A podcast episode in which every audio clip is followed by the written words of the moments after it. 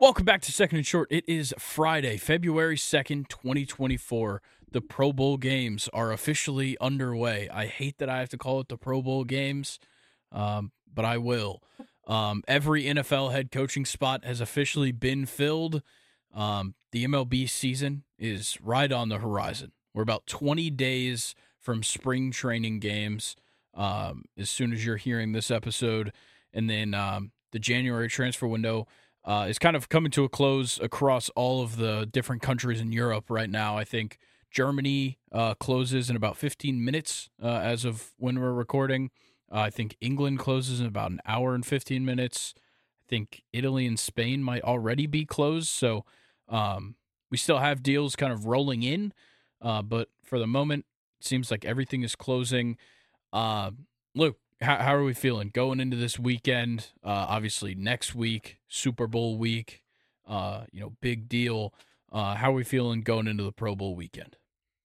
Um, I, I'm feeling pretty good. Um, honestly, my eyes are more set on the Super Bowl and baseball returning. Um, not really a lot to talk about in January uh, as far as like the transfer window goes, which is uh kind of unique. I, I feel like we have at least like one or two massive moves in January, but like that just has not happened this time. It's been Yeah. pretty quiet um, for the most part, but uh, yeah, really excited for baseball. I, I just I can't wait till I can you know open the windows to my apartment and put on the Yankees game with my with well with our MLB. well, I guess yours, yours that I uh, pilot um, off of or uh, mooch off of. But I I just can't wait for baseball, man.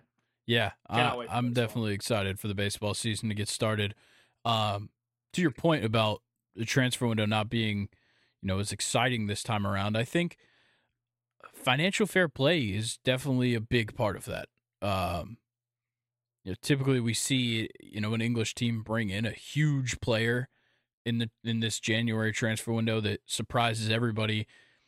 Nobody's really done that. Um, and I think with, you know, this pending issue with Man City and already seeing that Everton has gotten reprimanded now twice. Uh, they're going to, I believe, face another deduction soon. I think Nottingham Forest is going to be facing a deduction. I, I think people are almost scared to be making moves right now. Yeah, and it, it honestly seems like it in England hasn't really affected the big teams yet. Like, sure, we've had allegations, um, you know, pretty serious allegations at that, but yeah. um, I, I'm kind of surprised that you know it's been Everton. It's been Everton more times than it's been Manchester City with all the Manchester City stuff we've heard.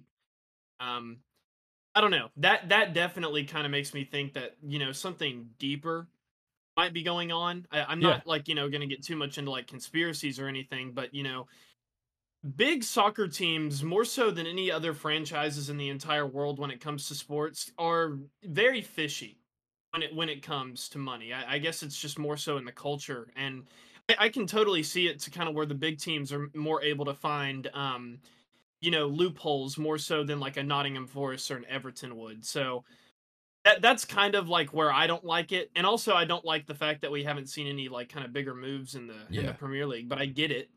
Um, I don't know. That's just kind of like where my thoughts are on it. I definitely agree with that.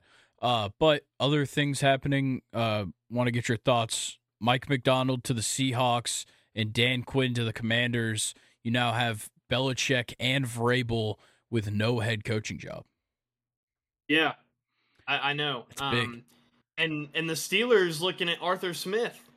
Uh, they're not just looking. Heavily. I believe he's there. I, I know. The, it's uh, it's more than there. It's uh, he was about to go interview for Tampa because nothing was happening in Pittsburgh. So uh, some guy named Mike Tomlin went and personally stopped him from leaving.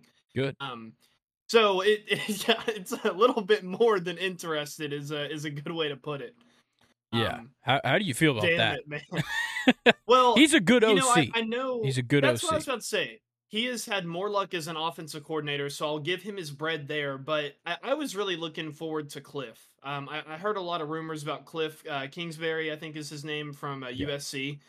Um, and that's definitely a guy that I could see taking the Steelers to a more modern um, offense. I don't know about Arthur Smith. Um, so as far as like Steelers and offensive coordinators, I, I feel like we we have a better offensive coordinator than we've had in a while with Arthur Smith, but it's still it's not enough. It's not as drastic as I wanted, or is what I think it needs to be. Yeah, I think uh, with Arthur Smith, and let's be honest, his style does kind of suit the Steelers' offense and what they have. You don't have the best quarterback play, but you have uh, you know a very good running back or a guy that has the potential to be a very good running back in Najee Harris, and then you have Jaylen Warren as a second option. Um, I I just think that his play style uh, and his play calling will suit that team much better than um, you know it did at least with the Falcons um, for sure, but um, even just as well as it worked for the Titans. Yeah, I just hope he doesn't instill the Kyle Pitts game plan on uh, Pat Freiermuth. I doubt it. um, so w- with Belichick and Vrabel not having a job, like it, it's wild. And Belichick, um, you know, I've heard talk about him going to Fox at least for the year, um, just to to wait out, you know, his next job in head coaching. It's it's very weird though for Vrabel.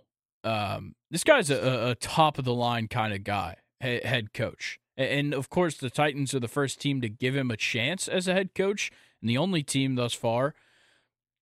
But I don't know what was wrong. I, I think when it came down to it, he became available and I think a lot of teams, especially this time around, weren't looking for like the immediate success. A lot of teams that didn't have a head coach kind of already had a thought in mind that they need to do something for the future, and going after a coordinator is for the future. Mike Macdonald is a, a, pretty young DC who's going to take that job. Dan Quinn, of course, not young, but he's already got head coaching experience and he's done great things with the Cowboys defense. And the Commanders are obviously very familiar with Dan Quinn, considering they play him two times a year when he was in Dallas. So I think that one, like both of those moves, make sense to me. And they're both guys that, you know, at least Mike Macdonald kind of just jumped onto the scene as a head coaching candidate and he got his his time and Dan Quinn has certainly been talked about since he went to Dallas and kind of revitalized that defense. Um, but then like you have the news that Ben Johnson isn't going to leave the Lions. He stays and then it's like a day later Dan Quinn to the Commanders. It surprises me that Vrabel wasn't more talked about in that conversation. And really surprising he doesn't have a job. I have a feeling he's another guy that's going to just wait for the next time around. Next year, there's going to be head coaching jobs available. There always is, and Vrabel will probably scoop one of those up. But um, you know, I've heard people trying to say that he's going to try and go to a college team. This is not the time for a college or for an NFL coach to go to the college level. Uh, with the state of college football at the moment, and with the transfer portal and NIL, it is like no other time in the sport. And for an NFL head coach to have to make that move and get into this horrible cycle that we're in in college football, uh, not not to say it's a horrible thing, but it's it's a vicious cycle for head coaches to go through this every year. It, it just doesn't make sense for a guy who doesn't have college coaching experience to go into that realm right now uh, and just kind of see what he could do uh, it makes a lot more sense for him to just kind of you know hang out on the side, um, maybe just take the year off, uh, and then get right back at it next year. Yeah, um, yeah, no, I agree with everything that you said. Um, I, I have two questions. Well, one comment, one question. My okay. first comment is I love I love Mike Vrabel, and I'm yes. very sad that nobody hired him. Um, I, I really, I, I, don't even think the Falcons showed interest. I think he got interviewed. that was it. okay. Well, at least they gave him an interview. Um, my second question though is, if not now, when is a time for an NFL coach to maybe take a, to- uh, a college football job? In your opinion, it, it kind of seems like that's just coming to an end because it used to be that the guy, uh, you know, uh, an NFL guy would go back down to college, and now we're seeing that a lot of NFL guys don't even do the college stuff. A lot of yeah. them just kind of go, uh, you know, they play in the NFL, they become, you know, uh, some kind of assistant, and then they get a head coaching job. That's what Vrabel did. That's what, you know, numerous other guys have done. There is, of course, guys that spend time in college and come up, but we haven't seen that yet during the transfer portal era or the NIL era, whatever you want to call it. We haven't seen that happen. Harbaugh went down to Michigan before the transfer portal and NIL started, you know, at least to the to the point it's at. And obviously he was successful and he adapted, but to be an NFL head coach right now, to drop down, you have so much more to deal with than, you know, let's say Nick Saban when he returned to college football after being with the Dolphins and then he goes to LSU. I think with that one, it's like, okay, the only responsibility he has to go to is now recruiting, which he had already done in the past with Michigan State, um, and I think Kent State as well. Of course, he spent time there, but he, like the guys that have no college experience, it's way too difficult, and, and it might just be how it is for for a long time. If you don't have college coaching experience, it's going to be really hard to get into this new culture of college football. Yeah, that's a fair point. I like that. Um, because I, I don't think it's very feasible for Vrabel to move to be like a college coordinator. Um, no, of course not. that'd be less less of a curve than if he was a college head coach. But um, you know, that's like the only way that I could think of an end to learn college football like that. But that's you know, one that's just unfeasible. Two, that's definitely not what Mike Vrabel wants to do, and I yeah. don't blame him. Um, but it just you know, bottom line, that's somebody that needs a job. Bill Belichick could retire tomorrow, and it yes. would affect me zero. I would like to see Bill Belichick come back. I just don't think um there he would have to go to a team that's already good for the same issue that the Falcons had with him, and that's that he's too old, and the Falcons need somebody to build up with, not somebody. You know, the Falcons aren't necessarily ready to win right now. Yeah, yeah, um, it would um take a few pieces. Yeah, so like I could see Belichick kind of, you know, kind of like how Brady went to Tampa and then they kind of built that super team. That's the kind of team that I could see Bill Belichick going to, but there's not yeah. a super team that, you know, wants to get rid of their head coach right now. Yeah, it's going to be interesting. You know, obviously, we have no clue what teams are going to do next season and, you know, what coaching jobs will be available. Um, I'm sure like the Colts job might be available. They like to go, you know, one year in. Panthers yeah. maybe again. Um, there's really no telling. Uh, but let's go ahead and kind of get into the main stuff of the podcast. We'll start the Pro Bowl, uh, and then we've got our top five DHs list, Premier League weekend, transfer news. Then we'll round it out with questions time. Luke, let's go ahead and talk about the Pro Bowl. Obviously, the second year of this new Pro Bowl uh, with the the Pro Bowl games uh, is what I guess we should actually be calling it. Um, it's in Orlando, Florida this year, and it starts tonight as we're recording. You'll already have known what happens in the Thursday Skills Showdown, as it's called.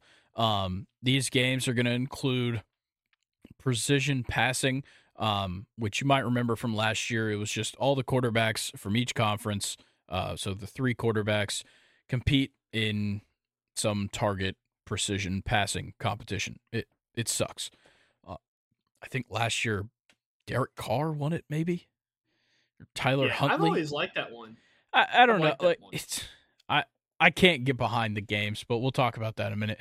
Um, you also have the best catch, which is a pre-taped thing, um, which I hated about last year, and I'm gonna hate about this year.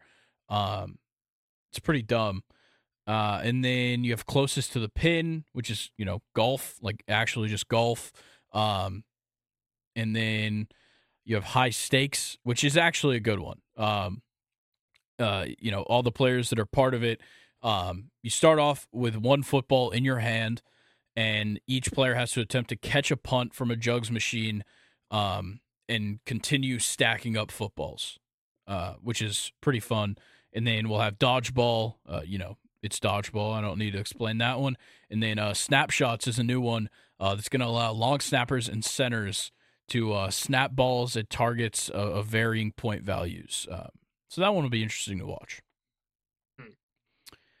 Okay. And then um, you have Sunday's festivities. You have a few more games Sunday. Uh, you have a Madden head to head, which is pre recorded.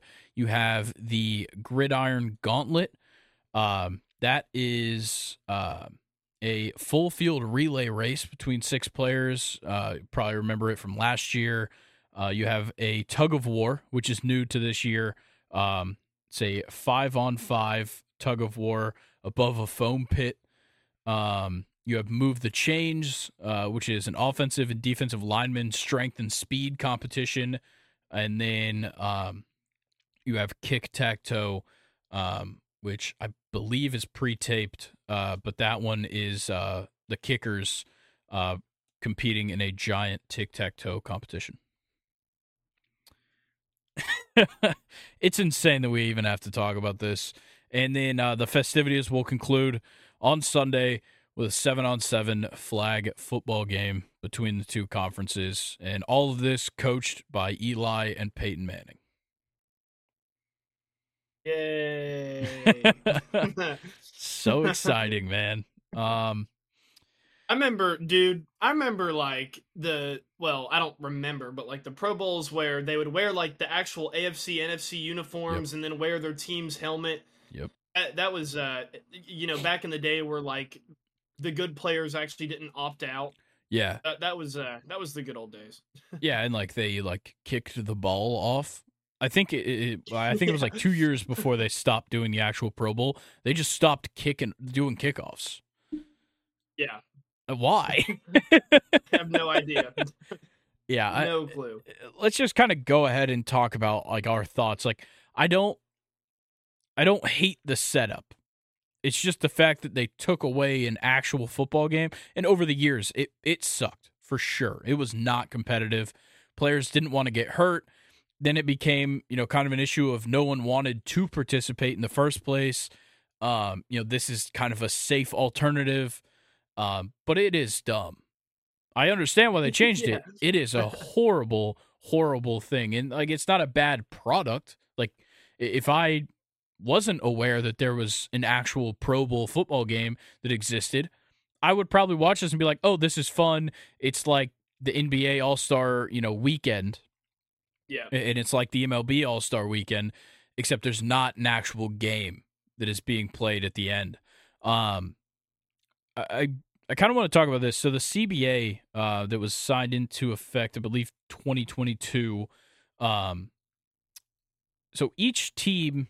Uh, there's a winner and a loser. Uh, and there's like a points accumulation from all the games, and then the seven on seven. Um, you know, whatever. The winning team, at least last season, uh, each player received eighty-eight thousand if they won, um, which was actually more than if they participated in last year's Super Bowl, um, which is crazy. Damn. And um, if you lose the uh, the Pro Bowl, each player gets forty-four thousand, uh, which was uh, up uh, two thousand for the losers over twenty twenty-two, and four thousand for the winners over twenty twenty-two. I, I that's not a lot, right? like I know there's a No, lot of I- players on the Pro Bowl roster, so I get that part. Yeah. Eighty-eight thousand wouldn't change my mind if I'm, you know, obviously Patrick Mahomes is a bad example. I guess Josh Allen. If I'm Josh Allen, eighty-eight thousand ain't gonna change my mind on if I want to go there and fucking, you know, break my ankle playing dodgeball. Yeah. I I don't know. 88k like it's not a lot, but if you think about it, like you get to participate in all these fun games and Yeah, let's yeah. be honest, and you're going to. Orlando Yeah. for free. Last year it was in Vegas. You go to Vegas for free. I get it. Yeah, and if you're if you're mega rich, y- you could just plan something to spend 88k on. Take your Sure. family out. Like do something Sure. nice. Yeah. I mean, I I don't know. You but, could probably spend um, 88k, get the whole family to Disneyland for like a day. Is Disneyland really that expensive? No, no, I don't know. I've never been. Um, Oh, okay, so I do want to talk about injury compensation as well. Uh, that's part of the CBA. So this is insane. Um, eh, so they have an example of uh, serious injuries in the CBA, and these these are the examples. So it says um, such as a torn ACL, loss of sight in one eye, cancer that manifests during Pro Bowl week and is diagnosed within a month, except skin cancer, or a heart attack caused by physical exertion while participating in covered events during Pro Bowl week could receive a lump sum payment of $1 million. If they tear certain ligaments or tendons in their arms or legs or suffer a fractured foot that requires surgery, the player could receive 500,000 in compensation. Um, players who are injured during Pro Bowl week and can't participate uh, will still qualify for their payout based on their team's win or loss. I just want to know why they actually had to like specifically be like if you get cancer and it shows up during the Pro Bowl, um, we do have to pay you a million dollars. That's crazy. Has has that ever happened before? I doubt it. I I just don't know where else they would And come also, up with like- that unless I- I'm not a doctor. How do you know when it started? How do you know when it manifested?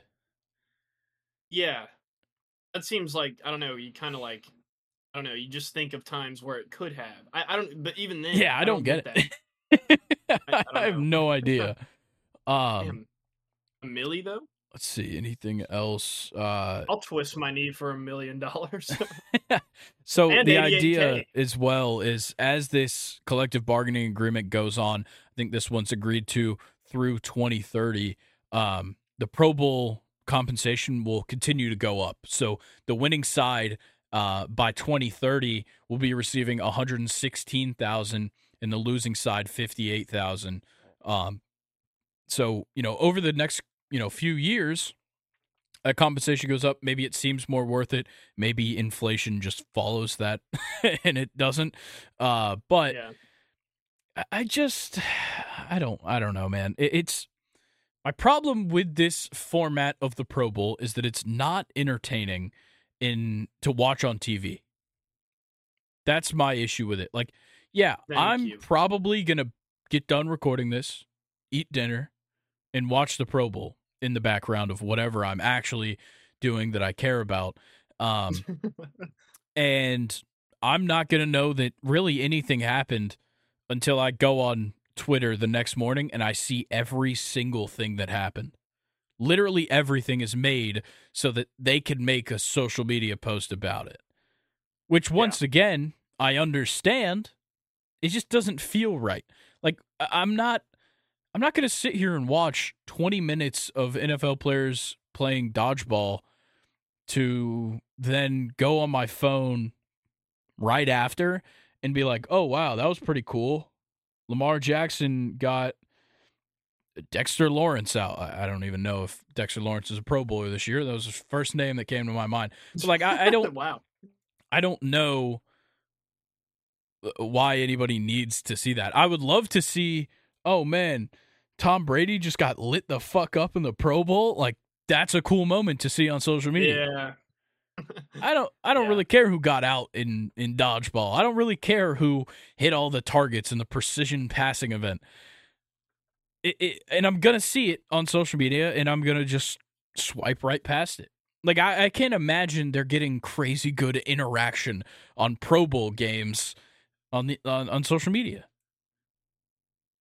Yeah. You know what they should do? They they should bring back the like our era of quarterbacks and have them do a precision passing. Have like Eli. Peyton, Roethlisberger, Ryan, Brady, Rodgers. Have them do it. Well, Rodgers is still playing. Philip Rivers. yeah, Philip Rivers. I, I think that that's also another thing is you know a lot of players in in today's game opt out, and Yeah. you know you end up having kind of like yeah, I actually would like to talk about that as well. Uh, I'm gonna pull up the Pro Bowl roster. Um, when I was looking the other day, a lot, uh, almost every single position has somebody replacing someone. Um, so like on the AFC side, um, uh, two of the quarterbacks aren't playing. Uh, I believe it's uh, so Patrick Mahomes because he's in the Super Bowl, and then um, I'm pretty sure Lamar Jackson is not going to play. So Tua will be there, and then uh, C.J. Stroud and Gardner Minshew are the two replacements. Um, you have actually not too many guys sitting out on the AFC side, at least the big names. Uh, obviously, Travis Kelce is going to miss it. Evan Engram replaces him.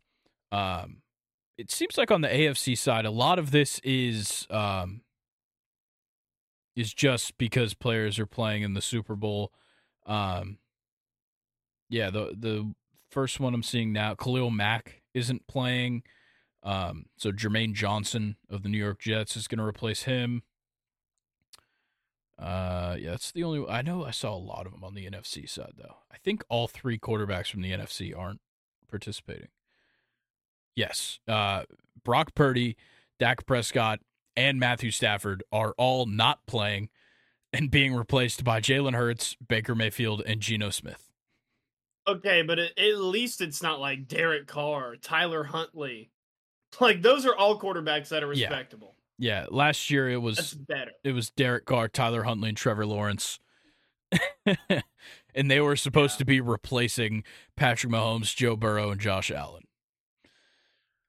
Yeah. Yep. And then uh, obviously McCaffrey's not playing, Check's not playing. Um, but like Mike Evans isn't playing, AJ Brown's not playing. That gave Amon-Ra St. Brown and DK Metcalf a spot, which I don't mind. Um, let's see. Uh, yeah, Zack Martin isn't playing. Obviously, like that, you know, isn't a big deal, but it's like y- you guys didn't even make the NFC Championship, let alone the Super Bowl. The least you could do is Yeah. go. Uh, but Yeah, he's actually getting replaced. Replacing him. Yeah, he's getting replaced by his teammate, which is kind of cool, Tyler Smith. Um, and then uh, for the most part, the rest of them are just um, replacements because of the playoff. Uh, other than uh, Jalen Reeves-Maybin, uh, the special teamer for Detroit, won't be playing. Maybe he got hurt, uh, and Nick Bellore will replace him. But yeah, it just it doesn't have the appeal. And, and there's gonna be guys that literally are on that team, are starters, and maybe participate in one thing between Thursday and Sunday. Yeah. That's where I see the issue because, like, obviously, it was like a big deal to be a Pro Bowl starter. Like, it was more than just like something to say or like a, a statistic, you know, down the road. You actually started in the game. Yeah. Eh, like, Yeah. you can't start everybody in seven on seven flag football. Yeah.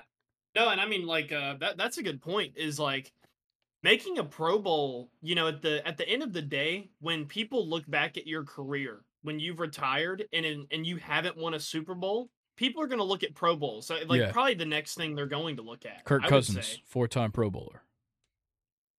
Yeah. Why did you say that? because that's one of those guys that it's like like I think he was a, a three time Pro Bowler as of like two years ago before he like really started like getting good and like actually having attention for his game and not for being average. Um and people are like, How is this guy a three time Pro Bowler? Well, he replaced quarterbacks every year. Oh, you're talking about like replacements. Oh, almost I every see. time. I think every time actually he's either been he's never been the starter. He's either been a replacement or a backup.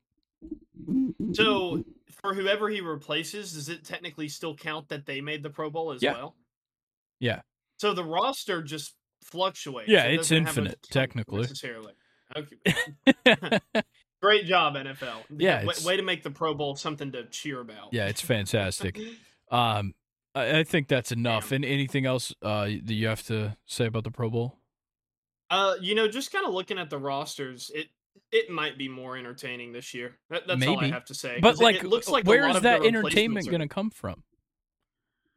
Uh, yeah, See, that's that's where I that's where my issue is. Is like, sure, I I would love to watch that roster play a football game. Unfortunately, they aren't, and I'm like, I don't I don't care about somebody's gonna catch a ball on a roller coaster at Disney, and we're supposed to care, I guess. Um, when we watch that video aired on TV, um, and I guess that's going to be the best catch. like, Yeah. I, I, I, I can't find where the entertainment is outside of like seeing NFL players that I root for do things that I wouldn't typically see them do. yeah. That's the only place that I'm I'm finding so like yeah, maybe it is going to be pretty entertaining to watch the the guys play golf and try and get closest to the pin. Last year, Yeah. it definitely wasn't. Um, but if I hadn't watched it last year, then I wouldn't know that, and I'd go into it being like, "Yeah, it might be cool to watch him swing a golf club five times and then go to the next guy." Yeah. I don't know. it's um, it's interesting to say the least. I I hope that it continues to evolve over the years. Because like I, I don't Yeah. I don't hate the concept. I just think the execution is poor. Yeah, I, I almost wonder like what they could do differently because I, I don't think adding newer, cooler events would make it better. I, you know, No, I feel I- like that's kind of going backwards. I'm gonna be honest. Just just give us a game. yeah, Just give me a chance to at least at least see the whole team on the field. Like all the starters on the field. yeah, Even if it's like like they they make a 2 minute drill thing where it's like 25 yard line, first team versus first team, 2 minute drill, score it like score a touchdown. Like that Yeah. would be interesting. But like I don't what the fuck is Trent Williams gonna or I get okay, Trent Williams isn't participating. What the fuck is Chris Lindstrom gonna do at all? Is he gonna play the dodgeball? lineman- The lineman had a lot of success in the the one where you have to catch the Yeah, uh, that's most true. That's true. Yeah, The they, they do well at at that, that. and they, they do have an offensive defensive line thing. The I can't even remember what the hell it was called. Um, uh, move the chains was the offensive and Yeah. defensive lineman, but it's just like, dude, come on, like I don't actually get to see the players I root for do anything. Is where my issue is. Yeah, They're not get to see doing what I root on them to do. Yeah, you get to see it on Wikipedia after they've retired when you want to know how many Pro Bowls they Yeah. went to. Exactly. But you know, hopefully, it's 2024 this year. Hopefully, with the CBA, maybe in like five or six years, we'll you know once that money increases, we'll start to see more people. Who knows? Maybe. Um, probably not. Yeah, well, like also a, a- a big thing is is like last year, all of the AFC quarterbacks, I didn't blame them for not participating because it was like Herbert would have been a replacement. He got surgery. Burrow got surgery. Josh Allen got surgery, and Patrick Mahomes is playing in the Super Bowl. There wasn't many guys after them to choose from, so it just happens. And I don't blame these guys for not wanting to do it. Look, you're, everybody except the two teams in the Super Bowl, your season's over by this point. You probably don't want to go out and play football. And Yeah, I, I think it's just weird that every other sport does it in the middle of the season. yeah, And I, I understand why the NFL does it at the end because why would you just take a week out of everybody's schedule to do the Pro Bowl in like week nine? yeah, And obviously, if they just played a game, people would get hurt. It'd be an issue, all that. But I, I just, yeah, I, I'm, I digress. Um, I'm done yeah. with the Pro I'm, Bowl. I'm signing. I'm signing this bill in during spring training for NFL players. That is when they will travel, and it'll go off of the year prior. So if they made the Pro Bowl in 2023, spring tra- spring training 2024 is when the Pro Bowl should be. I, I think they should actually maybe do it at the beginning of the season that would be interesting. instead. I, and of course, like I, you know, players could get hurt then, and honestly, then it might be more crucial than ever. But you know, just take them out of spring training. All all the players that are going to be at the Pro Bowl aren't even the ones who necessarily have to Yeah. report to spring training. Yeah, like uh, on- what, what's it on called? top of Uh, that- voluntary OTAs and stuff. Yes, and, and on Yeah. top of that, um, maybe they could, maybe it would promote the you know coming season just a little bit better. Maybe. Have a little fun before you get into it. I don't know, but Yeah, I, I, I have no ideas. I, I would love to have given an idea. I don't have one. Let's go ahead and talk about baseball, a sport that actually knows how to do an all star game, and they do it Thank right. God. I gotta say, they do it right. Um, dude, baseball All Star Weekend is oh, it's the best. amazing. It is the best because it. it's so simple. It's just home run derby, red carpet, or sorry, red carpet, home run derby, game. It's that easy. I don't have to yeah. watch the fucking. Uh, I don't even know the pitcher skills competition. I I, I don't need to watch that. Um, yeah. so what I do need to watch though is some of these guys hit because this list of DHs uh got to be it, this might just be the list of my five favorite players to watch play baseball. it is a phenomenal list. And um Luke, I'm going to let you get it started. Okay. Um at number five, I took Bryce Harper. Um, he made his way down my list mainly because I think of the injury time that he missed. Um, but um, nonetheless, still a good season. I, I want to say that he returned early from that um, injury as well, um, which was even you know more amazing. I think he was was he back before or after All Star Weekend or something like that. He played quite a few games, and I think he got hurt last season. Yeah. So yeah, something like that. Yeah, he but played uh anyway. 100, 126 games. So yeah, there you go. But I mean, anyway, Bryce Harper is uh, absolutely fantastic on Baseball Savant. Batting run value, 98th percentile. I, basically, I've just learned to read that that means that you're one of the best yep. offensive players in the MLB.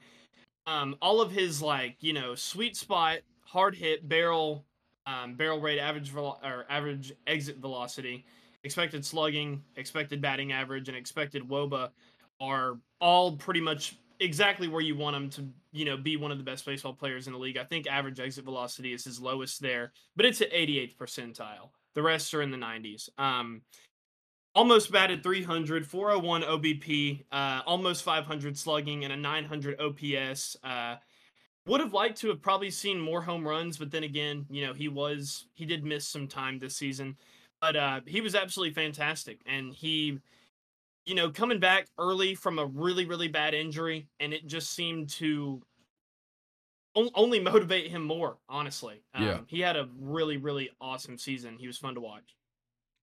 Yeah, I I definitely agree. Um, I went elsewhere with number five, JD Martinez is my number five. This is the 13th season of his career. He's 36 years old. To still be in the 99th percentile for barrel rate, the 98th percentile for hard hit rate, the 97th percentile for average exit velocity is absolutely insane. For me, he comes in at five because he has declined over the years, especially from a contact standpoint. From 2016 to 2019, he hit 300 every year. Every Damn. one of those years, he was a qualified hitter and he hit over 300.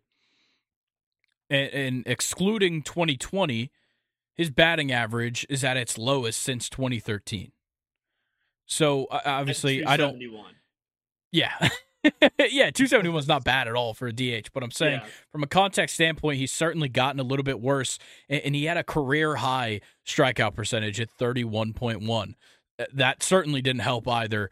Um, eh, but you know he's been good. Um, he just hasn't been great, and and the the decline is certainly creeping up on him. So he came in at five. Uh, also, I did a fun fact for all of these guys, uh, just because I got into a baseball savant hole uh, for all of them. So, uh, fun fact for JD Martinez, he had a Statcast era career high. So since 2016, in mostly gone home runs, uh, which is third. He had 36 mostly gone home runs, which means it would be a home run in anywhere from eight to 29 ballparks, but not all 30. Um, and he actually had a career low in no doubter percentage, which is the percentage of home runs he hit that would be a home run in all 30 ballparks. What the fuck? Fun fact. How do you do that? Couldn't well, tell you. That's that's a perfect segue because uh, at number four, I had JD Martinez. I had him a little bit higher than Bryce. Yeah. Um, just because his hard stats were better. We have more home runs at 33, more RBI at 103. Um, and yeah, just higher. Uh, well, actually, no, not higher. Higher slugging. Um, that was it there for JD Martinez. So, yeah, I don't know. I just valued the home runs and RBI uh, more than I valued uh, Bryce Harper's here. Um, yeah, Bryce Harper statistically is probably a better hitter, but it's not like it's that far off between these two, especially you know talking about last season. I mean, JD Martinez's baseball savant is uh, let's just say red yeah. for all you people that use baseball savant out there. He is a mostly red player. Um, and his uh, batting run value percentile is only two percentile lower than Bryce Harper's. Um, so, like I said, here I'm just valuing the home runs RBI a little bit more than I valued Bryce Harper's. So I took JD Martinez at four. All right. Yeah, at four, I have Bryce Harper. And honestly, you know, for being Bryce Harper's first year qualifying as a DH, it's probably nice to be in the top five, uh, let alone at four for me. Uh, it was obvious, though, that the injury was an issue this season. Nonetheless, he is still Bryce Harper, and the advanced stats certainly swayed in his favor. Uh, his ex Woba, ex uh, expected batting average, and expected slugging, all 94th percentile and above. Barrel rate in the 93rd percentile, and a stat that not many people give Bryce Harper credit for. His walk rate was in the 96th percentile, and this is actually his ninth season of his career out of 11 that he's had a 12% plus walk rate. I think this year was somewhere in the 14s, uh, possibly the 13s. Um, he had a phenomenal year, and his eye at the plate is amazing, and not a lot of people talk about it. The counting numbers don't quite fall in his favor um, because of that injury, but 21 home runs, 72 RBIs with a hurt elbow is pretty amazing. Um, and uh, the elbow did not stop him from being top three in max exit velo with a 115.7 uh, as his hardest hit ball. And actually, since 2017, Bryce Harper has not had an ex Wobacon. I'll explain. Expected weighted on base average on contact. Um, he has not had an ex Wobacon outside of the top 8% of the league since 2017. This year, he was top four percent in the league, and um, it, it's pretty much just a stat that is about a player's ability to get on base when they make contact, um, and kind of where they're putting the ball. Uh, but my fun fact for Bryce Harper, he had an expected home runs of 25.6 in 2023, and he hit 26 home runs. Wow. Yep. Almost perfect. Um, yeah, I, I, noticed that looking at his baseball savant too. I didn't realize that he walks so much. He really yeah. is never talked about for walking. But um, yeah, Bryce Harper's fantastic. Um, at number three, I am taking Ozuna from the Braves. This is yes. this man. I don't I don't get it. I, I don't know whether he's a bad baseball player or a good baseball player, honestly. I watch him 162 just... times a year. I watch the Braves 162 times a year. I watched him play like what, like 140 something games this year. I couldn't tell you why he's so good or that he's good. But yeah. then you go back and look at the stats, and they certainly tell you. Yeah, no, I mean exactly. Um, Ozuna is nothing to be scoffed at. Um, no adding run value, he's actually in the 90th percentile, which uh, just you know, he, he's great in the batter's box. Fantastic. Yeah. Uh, a 40 home run season. He was one of uh, one of 120 Braves that did that this year, so maybe that's not that impressive. But uh, 100 RBI as well. Um, a 346 OBP is solid. Um, he has the highest slugging on my list so far at a uh, 558, so higher than JD and Bryce Harper. A higher OB, uh, OPS than both of them, and a higher batting average. Or no, not a higher batting average than Bryce Harper, but a higher yeah. batting average than JD Martinez. Yeah, I mean Marcell Ozuna is uh, fantastic, and you know, going back to look at what I said deeper is, you know, there there's just so many so many memes about him and you know, he gets in trouble a little bit too, or he has yeah. gotten in trouble in the past. And, you know, we've seen like everybody knows the fielding clip where he hops on the wall, decide like he looks like a little cat. Like he hops on the wall, decides it's not a good idea, and just kind of falls. But this guy really is honestly the real deal as a designated hitter. Um, any team in the MLB would be lucky to have him. But my, my issue with Ozuna though is he just from what I have noticed with him, it seems like he's either really cold or just Yeah, killing people. yeah, Uh, there's really no in between for him. yeah. He So, likes to he likes I- to tease everybody for like the first month. Yeah. yeah, but anyway, I'll let you take it over. Marcelo Yeah. Zuna was my number three. Yeah, and of course he's my number three as well. Like if you told me one month into the season that I would be putting Marcell Ozuna at third of the best DHs in the league this season, I would assume that every other DH in the league retired and Shohei had already passed him in home runs by the time he retired. Um, but yeah, look, Marcell Ozuna physically cannot throw a baseball correctly. He's simply not built to pick his arm up and throw uh, normally. Uh, thank God the entire league adopted the DH because this guy can hit the fuck out of the ball. Um, and, and he had one of the best seasons of his career. Obviously, uh, I believe it was 2016, his last season with the Marlins, whichever year that was, was a ridiculous year for him. But if you exclude 2020, he had the best slugging uh, of his career at 558, the most home runs in a season for himself with 40, the second most total bases in a season, second most RBIs, second most doubles, and the second most runs scored for him in his entire career. He was in the 96th percentile for xWOBA, 98th percentile for expected slugging, 96th percentile for barrel rate, and to close it out with a fun fact, he's never been outside the top 7% in max exit velo in the StatCast era. Damn. So yeah, Wow. Marcell Ozuna. You know, and on on top of this, like he he made a he made a solid three on both of our list, and I I don't know if you would agree with me, but like other than right field, and maybe even more so than right field, this is like by far the most talented list we have Certainly. as far as batting goes. And Marcell Ozuna's here, which Yeah. uh, that just speaks a lot to him. Yeah. First base, probably uh, a, a pretty good one as well that we did. That list was pretty yeah, loaded. first base as well.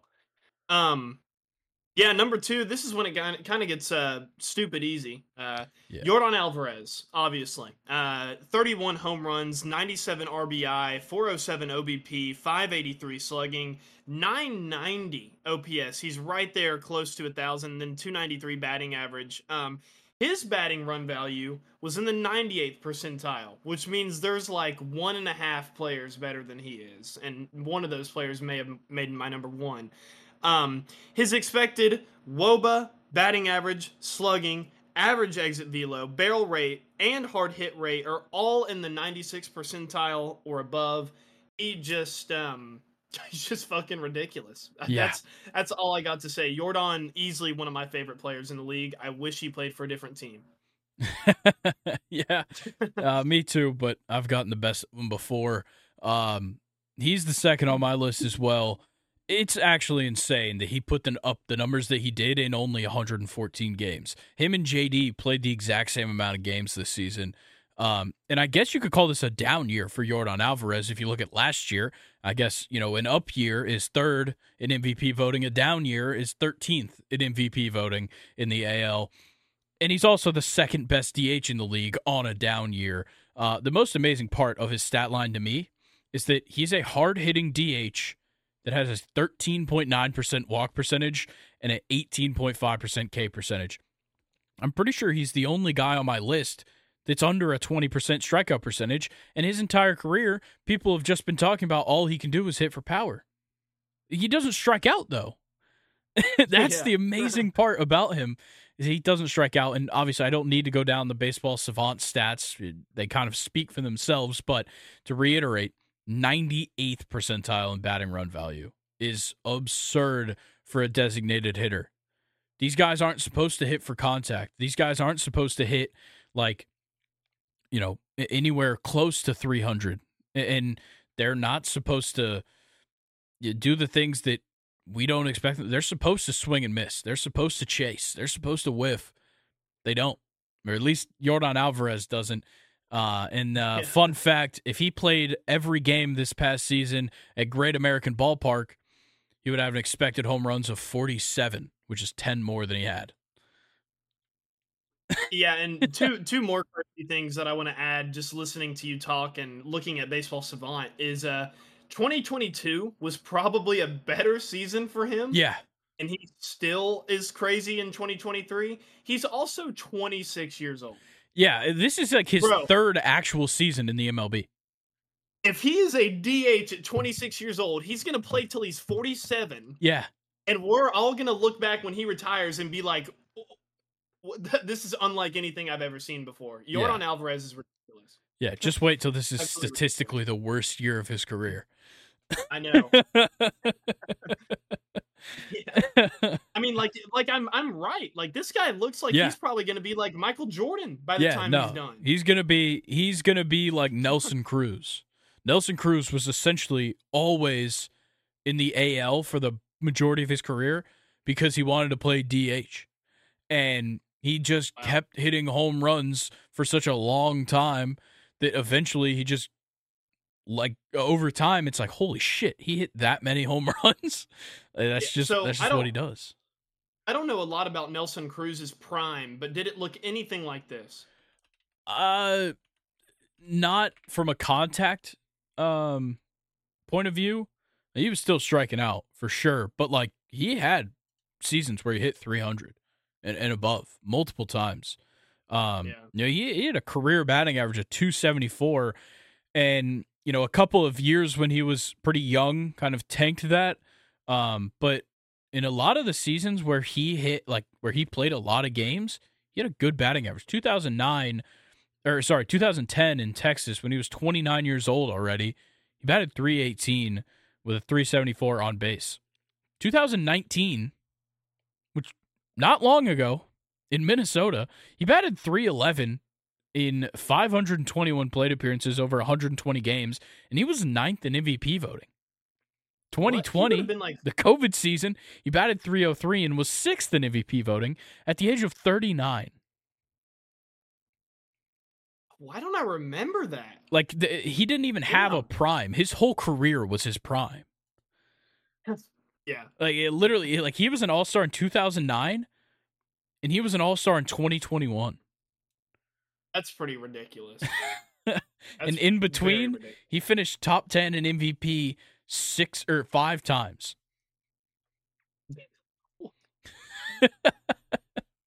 God, it's crazy. Players are amazing, man. it is Um, crazy. But back to right, the you wanna hop DHs that are one? actually playing. Uh, yeah, let let's talk about Shohei Ohtani. This guy's unbelievable. Yeah. Um, I'll start out. Um, so this was another guy that you know picked himself a little boo boo mid season as well, Yeah. but it doesn't matter. Um, twenty stolen bases as a DH, uh, completely just throws everybody on this list up in the Yeah. just guns them down. Uh, like no one, no one did twenty stolen bases. And what's crazy here is, you know, we were talking about Bryce Young, uh, Bryce Young, uh, Bryce Harper's, uh, Bryce Young. Oh gosh, Whew, I'm getting the giggles. We were talking about Bryce Young's um, expected walk or uh, no, it was it was walk percentage, Yeah. and that was amazing. But to me, I didn't realize that Shohei Ohtani was going to be valued at 88th percentile in base running Yeah. which makes him even more unstoppable. But um, yeah, 44 home runs, 95 RBI, 20 stolen bases, like I mentioned. Uh, and just to get into you know the more um, the other kind of batting stats here, 304 batting average, uh, 412 OBP, 654 slugging, and a 1.066 OPS. Um, and another very red baseball savant, um, 100 percentile in barrel rate. Um, Yeah. Which you don't see many 100 percentiles on Baseball Savant. So that's already amazing as it is. And then average exit velo and slugging are in the 99th percentile along with expected WOBA. Um, and his walk rate, he uh, probably up there with Soto and Bryce Harper within 98th percentile. Yep. This guy um, can do it all, and we haven't even mentioned his pitching. No. it's just Exactly. ridiculous. Yeah, second time winning an MVP. Um, he's just insane. Like he he really is just an absurd player to be able to watch. Uh, you know, last year he missed out on the MVP because Aaron Judge broke a record that's literally not even a record anymore because the divisions do the same or the the two leagues do the same thing so we really shouldn't have split records for you know leagues whatever uh i'm just trying to shit on aaron judge uh but still Shohei Ohtani his second uh, MVP season. Um, he's only played six years in this league, and one of them he won Rookie of the Year. Um, looking at his baseball savant page as a colorblind man, I'm teaching myself what red looks like. Looking at his baseball savant, I think I could recognize it now. Um, you're not going to find many players that are 99th percentile or higher in four stats. That's absurd. You don't see that ever. Um, you had a 15.2% or uh, yeah, 15.2 walk rate, insane. And then the 44 home runs, 95 RBIs with a bunch of shit bags and a injured Mike Trout on his team, 95 RBIs. Obviously, the 20 stolen bases is ridiculous. A 304 average. A 654 slugging that led the MLB. He led the MLB with a 1.0 or uh, a 1066 OPS. He led the MLB with a 184 OPS plus. The guy is absurd. My fun fact for Shohei Ohtani, he also hit a ball 493 feet this season. Um, that's insane. And Ow. on top of that, he also had the 200th fastest average home run trot in the league with 24.08 seconds. So one of the slowest home run trots uh, on average in the MLB this season. Really taking his time Man. around the bases. Yeah, man. I, if I was a pitcher, I'd tell him to get those six four legs going. Shit. Nah. I'm sure Madison Bumgarner would. yeah. The, Yeah, Loser. he definitely would. definitely would. Um. Yeah. I, what a list, man. Yeah. Uh, this one is very uh, easy very list. Talented. I yeah. have to say, a very simple list. Uh, any honorable mentions? I got one. Um. No, I, I honestly like I couldn't think of any other Yeah. DHs. Like this guy wasn't even in contention for fifth, but he had a great season. I got to shout him Kyle out. Schwarber? Uh, no, uh, Brent Rooker uh, of the uh, Oakland Athletics. Oh, okay. Very underrated season. A great like first half All Star. Um, yeah, great Yeah. season for Brent Rooker. But yeah, that's about it for uh, the DHs. So um, yeah, we're we're 20 days away from watching an actual baseball game. Man, How amazing is that? wait. That is that is exactly what I want to hear. Three weeks away from a damn baseball game. Um, it really it feels like it ended a week ago. dude, I know, and like, think about it. all we have left now. Next week we're doing our top five closers. Uh, we're not going to Yeah. do middle relievers. I don't really care to get. If you want to put a middle reliever, we'll just make it relief pitchers next week. Okay. top five relief pitchers, and then um, that'll also be our Super Bowl preview. Then once the Super Bowl is done, that opens the door for our top ten starting pitchers uh, the week after. So that one's gonna be fun, and then um, and then it's baseball time, just damn near. Um, Yeah. it will be right around the corner from spring training, um, and uh, it'll all be getting started. I can't wait. Yeah, I know. It's gonna be fantastic. All right, well, let's get into something that is over the halfway point. We totally forgot to do a table check in uh, at the halfway point, like I had promised, but eh, we'll deal with it later. Uh, for now, let's go ahead and talk about the Premier League. This weekend, we get back on the regular schedule. No more fucking shitty ass weekday games like we had all week. Uh, they weren't shitty. There was some good matches. Um, but we're back to uh, essentially Saturday, Sunday, Monday every week. It's awesome. I love it. Um, that's how all sports should be done except baseball. It should just be on the weekends because I want time to see them. Um, Luke, it looks like you are in a cave right now. just you though. You, the rest of your background has light. It's just you. Yeah. Ready? Yeah. Oh, perfect. Yeah. Put the spotlight on him. Yes. All right. Well, there's actually a match going on right now. Man United's beating Wolves 2 0 uh, in the 63rd minute. But let's talk about the games United. that. Uh... Shout out Angry Ginge. Yeah, I love Um, that guy. Let's talk about some games that kind of matter. Brighton versus Crystal Palace doesn't really matter, but I want to talk about it um, because I want to talk about Crystal Palace's situation right now. so they sit in 14th place. They're coming off a win against Sheffield United where they played great, and the um, the performances by uh, Michael Olise uh, uh, in the past couple of games they've played have been ridiculous.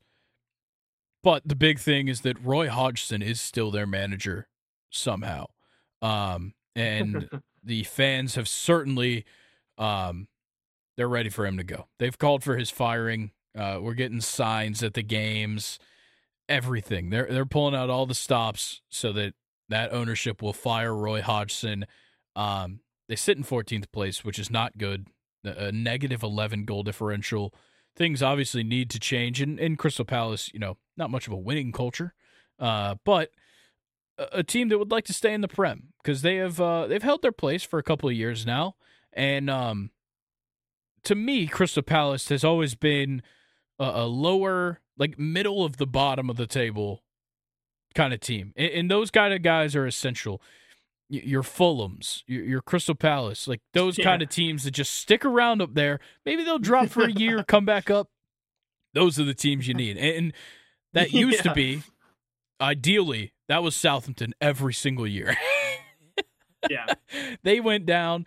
and now Everton's about to go down, which Everton, you know, every now and then they make a run at the top, but um not the top top, like a run at like ninth. Um yeah. but Crystal Palace to me, the the young talent that they have year in and year out is ridiculous. You have Michael Olise, of course, right now, and and you have Eberechi Eze, who is electric to watch. Um, it's just so many guys. Can't even go down the entire list of the guys that they have on that team that are just extremely entertaining to watch. But just looking over the years, they have so many players um, that have been entertaining. You know, the likes of you know Aaron Wan-Bissaka when he was at Crystal Palace. Oh my God, he was amazing. Um, but yeah, like on that Yannick team, Bolasie? yeah, yeah, Yannick Bolasie was electric at Crystal Palace. Um, and there's so many other guys. Uh, you know, you have the American Chris Richards, who's super fun to watch. Uh, the defender um, on this team right now. You have uh, I'm looking through this list. So many guys. Uh, let's go. Yeah. Uh, I don't know how to say his first name. It's Edouard is his last name. I know that. He's a fun guy to watch. He scored six goals this season in 16 appearances. He's been great. It, so many great young players on this team, and it feels like Roy Hodgson's play style and his tactics are just simply outdated for this good young team. Yeah, I, I like that take because honestly, you know, in last season and this season, we've seen a lot of Premier League teams that we didn't expect have very good seasons, like Brentford, Brighton, yep. um, Aston Villa this year, and you know, I really thought that um, it could eventually be Crystal Palace's turn, but uh, I guess I really haven't ever thought of their situation before. But they probably are getting held back by a manager because Crystal Palace for you know, really, I would say probably uh, three to four years have had decent players on their team. Yeah. Just not, you know, really high Premier League finishes to show for it. Only the fact that you've consistently stayed in the Premier League. So, yeah, I kind of like that for them. Um, they they have been a very good draw to young talent from across the world that goes off and plays for some of the bigger teams. But yeah. you know, maybe with this new culture of mid-table teams, I guess, just trying to be more competitive. I feel like Crystal Palace should definitely be in that uh, mix with them, but they're just not definitely. right now. Yeah, and it's going to take a change. Uh, but the side that they go up against this weekend, Brighton, they are kind of that. They used to be middle of the table. Now they're trying to compete for something more, but they seem to have been slipping. They're now in their last five. Um, they've had three draws, one win, one loss. Um, Talk about the Luton Town game. I just need you to mention. yeah, four 0 to Luton Town. Oh man, that's so bad, so bad. Yeah. Um, but I'm not going to go down that rabbit hole because when I saw that result the first time, I was just amazed. Um, nonetheless, you look at the teams. Of course, Brighton's team looks the best on paper, um, but you have to take into account the form and Crystal Palace hasn't been horrible. They've gotten more points in their last five than Brighton. and um, you know seem to be trying to make a little bit of a surge up the table. They passed Brentford uh, in points with that win uh, just the other day against Sheffield United. They genuinely have a chance. Fulham, Bournemouth, uh, both in striking distance, right ahead of them uh, in 13th and 12th. They could start making a push, but something has to change. Uh, Roy Hodgson's simply not cutting it. His play style is extremely outdated for the players that he has. These great young fast, versatile players. Um, he, you know, they need somebody in there that can actually make tactics for that kind of play, and they just don't. Um, but they come up against a Brighton side that's certainly slipping. Bad result after Very bad injured. result. Very injured Very for injured. sure. Uh, missing, you know, Solly March uh, due to come back in a few days. Same goes for um, Kaoru Mitoma, who I think sustained an injury uh, in the Asia Cup. Julio Enciso still out. Joel Veltman uh, still going to miss a few more weeks, I think. And then uh, Ansu Fati, it just says his injury is unknown. I don't know if you have any insight on that, but um, I guess he's not going to be in the lineup either. Look, well, I talked that, to him um, yesterday. Yeah, thanks. uh, I have no idea. Yeah, uh, I'm not sure. Um, but like, my my problem with how Brighton has lined up recently it's first of all very clear they're missing the guys that left this offseason.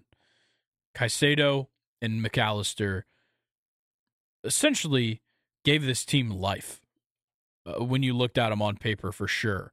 And, and, I'm not saying that you know Pascal Gross isn't doing a good job in the midfield, um, or even Billy Gilmour for that matter, the the young Scottish player, but it's the other guys. It's it's Danny Welbeck who, who's not performing, and and fucking James Milner not performing. Uh, and then you know you, you lose out on Robert Sanchez, and, and you kind of get stuck um, in a in a bad spot at keeper uh, with his departure, and Jason Steele is simply horrible as a goalkeeper, and obviously he is because he gave up four goals to Luton Town um, including a hat trick from Elijah Adebayo. Uh, but yeah, like I, I'm not gonna fully base my prediction off of what happened this past week at Luton Town. It's certainly gonna play a factor. It's not the biggest factor. I still think Brighton's the better team. I just think the Crystal Palace is actually playing for something, and uh, I'm gonna go one-one draw. Okay. Um, I'm going to go with uh, Brighton should start Adam Lallana instead of Billy Gilmour here. Um, I would like to see that happen. Um, let me get it pulled back up here because I was looking at Adam Lallana stats. Um, I think I'm going to take Crystal Palace one 0 Actually, I I don't like this. Uh, this I almost said Aston Villa. I don't like this Brighton side at all. Um, Danny Welbeck just doesn't look good. Uh, yeah. João Pedro can't really make up for the fact that Danny Welbeck, D- Danny Welbeck doesn't look good. And, you know, kind of with what we talked about earlier, they're just too injured right now. And um, I feel like Crystal Palace are just going to outplay them 1 0. All right. Well, then uh, let's get into the next game Manchester United versus West Ham. Um, sorry, versus West Ham. Um, it's on Sunday. Manchester United's weird. I'm getting reports of like Marcus Rashford not having the best, uh, like not being viewed very well in the locker room at the moment. Um, apparently, people are kind of starting to turn on him. They're saying he's being a little selfish. He has been, um, you know, over the past couple months. Uh, you know, kind of getting into this season. Very interesting turn of events. Uh, obviously, their shit captain doesn't know how to rally the team uh, which we've gone on and on about how bad Bruno Fernandes is as the captain of that team. Uh, but nonetheless, they are getting some results. A, 4 3 win uh, today. Or sorry, I thought it was. I thought they just finished. Did they not just finish this match? Or they still no, playing over. right now? They, it, they just finished, I believe. And it ended 4 3, or is it just messed up? Yeah, okay, it's just messed up. The the Premier League's website's messed up. Very confused. No, I'm seeing four three as well. Is it actually four three? Did we not just talk about how it was like two 0 I thought you said it was um something. I thought. Did you say it was two 0 I'm pretty sure it was 2 0. It was. and it didn't Oh. end 2 0. You had a, a You goal had, from, uh, from Kilman in the yeah. 85th, a goal from Pedro Neto in the 90th plus five to tie the match at three, and then Kobbie Mainoo scoring in the 90th plus seven to get the win. Holy shit.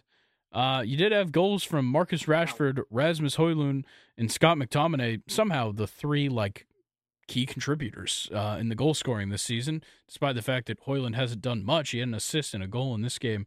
Um, well, that certainly makes me feel better um, for Manchester United's into this chances in this one. That's a crazy Yeah, for sure. performance. Uh, but nonetheless, uh, West Ham, it, it- I thought they were going to have a promising transfer window. Uh, they simply didn't. And, uh, you know, we're going to talk about it soon. But uh, Saïd Benrahma is gone. He's uh, off to Lyon. So you lose another player there. Um, obviously, the summer transfer window was fantastic for them. But when you look at the last five, um, you know, at least in the Premier League, um, a little bit of a struggle for Man or for West Ham. Sorry, uh, three straight draws and not with the best teams. Obviously, a, a draw against Brighton is fine at nil nil, but a two two draw with uh, Sheffield, a one one draw with Bournemouth, not good. Considering they're coming off of a 2 0 win against this Manchester United team back in December and a 2 0 win over Arsenal back in December. And since 2024, they simply cannot get better than a draw. But for Manchester United, I, I think it's just a matter of goal scoring ability. Um, you know, are the goal scorers going to come out? Because their results have been weird. You have this 4 3 win from today, which is uh, uh, fantastic, but a 2 2 draw with Tottenham, a 2 1 loss to Nottingham Forest, of all teams. But then you have a great goal scoring day against Aston Villa. You get that win 3 2. There is a pattern here, though. In their last five, they haven't given up less than two goals. Damn. That's a problem. Is that United? yeah. That is a big, big problem for for any team. But for Manchester United, who Okay, look, they went out and they made a move and they got Andre Onana. Obviously, we now know that wasn't the best pickup. You spent a lot of money on this defense. You shouldn't be Yeah. giving up two goals at least every game. That's a problem. Yeah, I, I I completely agree with you. I, I don't necessarily think Varane's been the best. No. Um Casemiro kind of showing a little bit of a decline this year. Um Yeah. and other that other than that, I think it could just be play style for them. But um yeah, you you don't win games like that, especially if Rasmus Højlund is your striker. Yeah, And, and, you're really gonna need all the help you can get. Exactly. Uh, but they do get the win with the um, with a lineup that really wasn't that bad um, today. Um, you know, Martinez is fantastic. Lissandro Martinez is a great center back. Uh, and, Garnacho Yeah. showed a lot of promise. Um, I I've been saying they needed to put him on the right this whole time, um, instead of Antony, who got a, a an interesting chant. Uh, we're not. I'm not going to repeat what the chant was. Um, yeah. oh man, yeah, it was a bad one. Um, yeah, like I don't hate this setup. This four two three one or uh, Jesus, four two three one. Uh, by them, I like the setup. Uh, once again, I, I don't think it's extremely accurate because Casemiro's never gonna just fully play left defensive mid. He likes to play central. He likes to play the Yeah. ball forward. Kobbie Mainoo's not typically gonna sit that deep and stay on the right side. So once again, things are gonna shift based on how this formation actually looks on here. But to see Marcus Rashford coming on, you know, coming in this game with all of this shit swirling around him, go out there, score a goal uh, is fantastic. Obviously, to see Rasmus Højlund have a great game with a goal and an assist is fantastic because we all know that this guy just needs confidence right now Yeah. because the whole first half of this season was just shit on Rasmus Højlund all time. hmm So, Yeah. you know, when it comes to this game versus West Ham, I, I think it's a matter of Manchester United certainly are scoring goals, but they're giving up so many. And the fact that West Ham can just go out and almost guaranteed they're going to score two goals is certainly concerning if you're Manchester United. And I, I, just simply don't think, and I know they just scored four goals, still don't think they're a clinical team. Um, so I, am going to go with West Ham and I'm going to take them 2 1.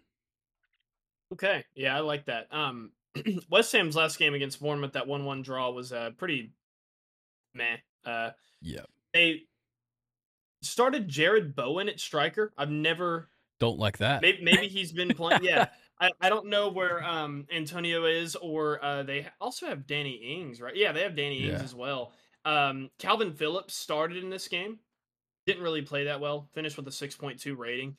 Um, yeah, I don't know. West Ham were a team that I had a lot of hope for, but I'm not really too sure anymore. I, I would have liked to see them have picked up, like you said, kind of a better striker in January. Yeah. Which I, I, feel like for this West Ham team, they didn't need somebody. They didn't need somebody to break the bank at striker. They just needed somebody, you know, clinical, someone who's better. Agreed.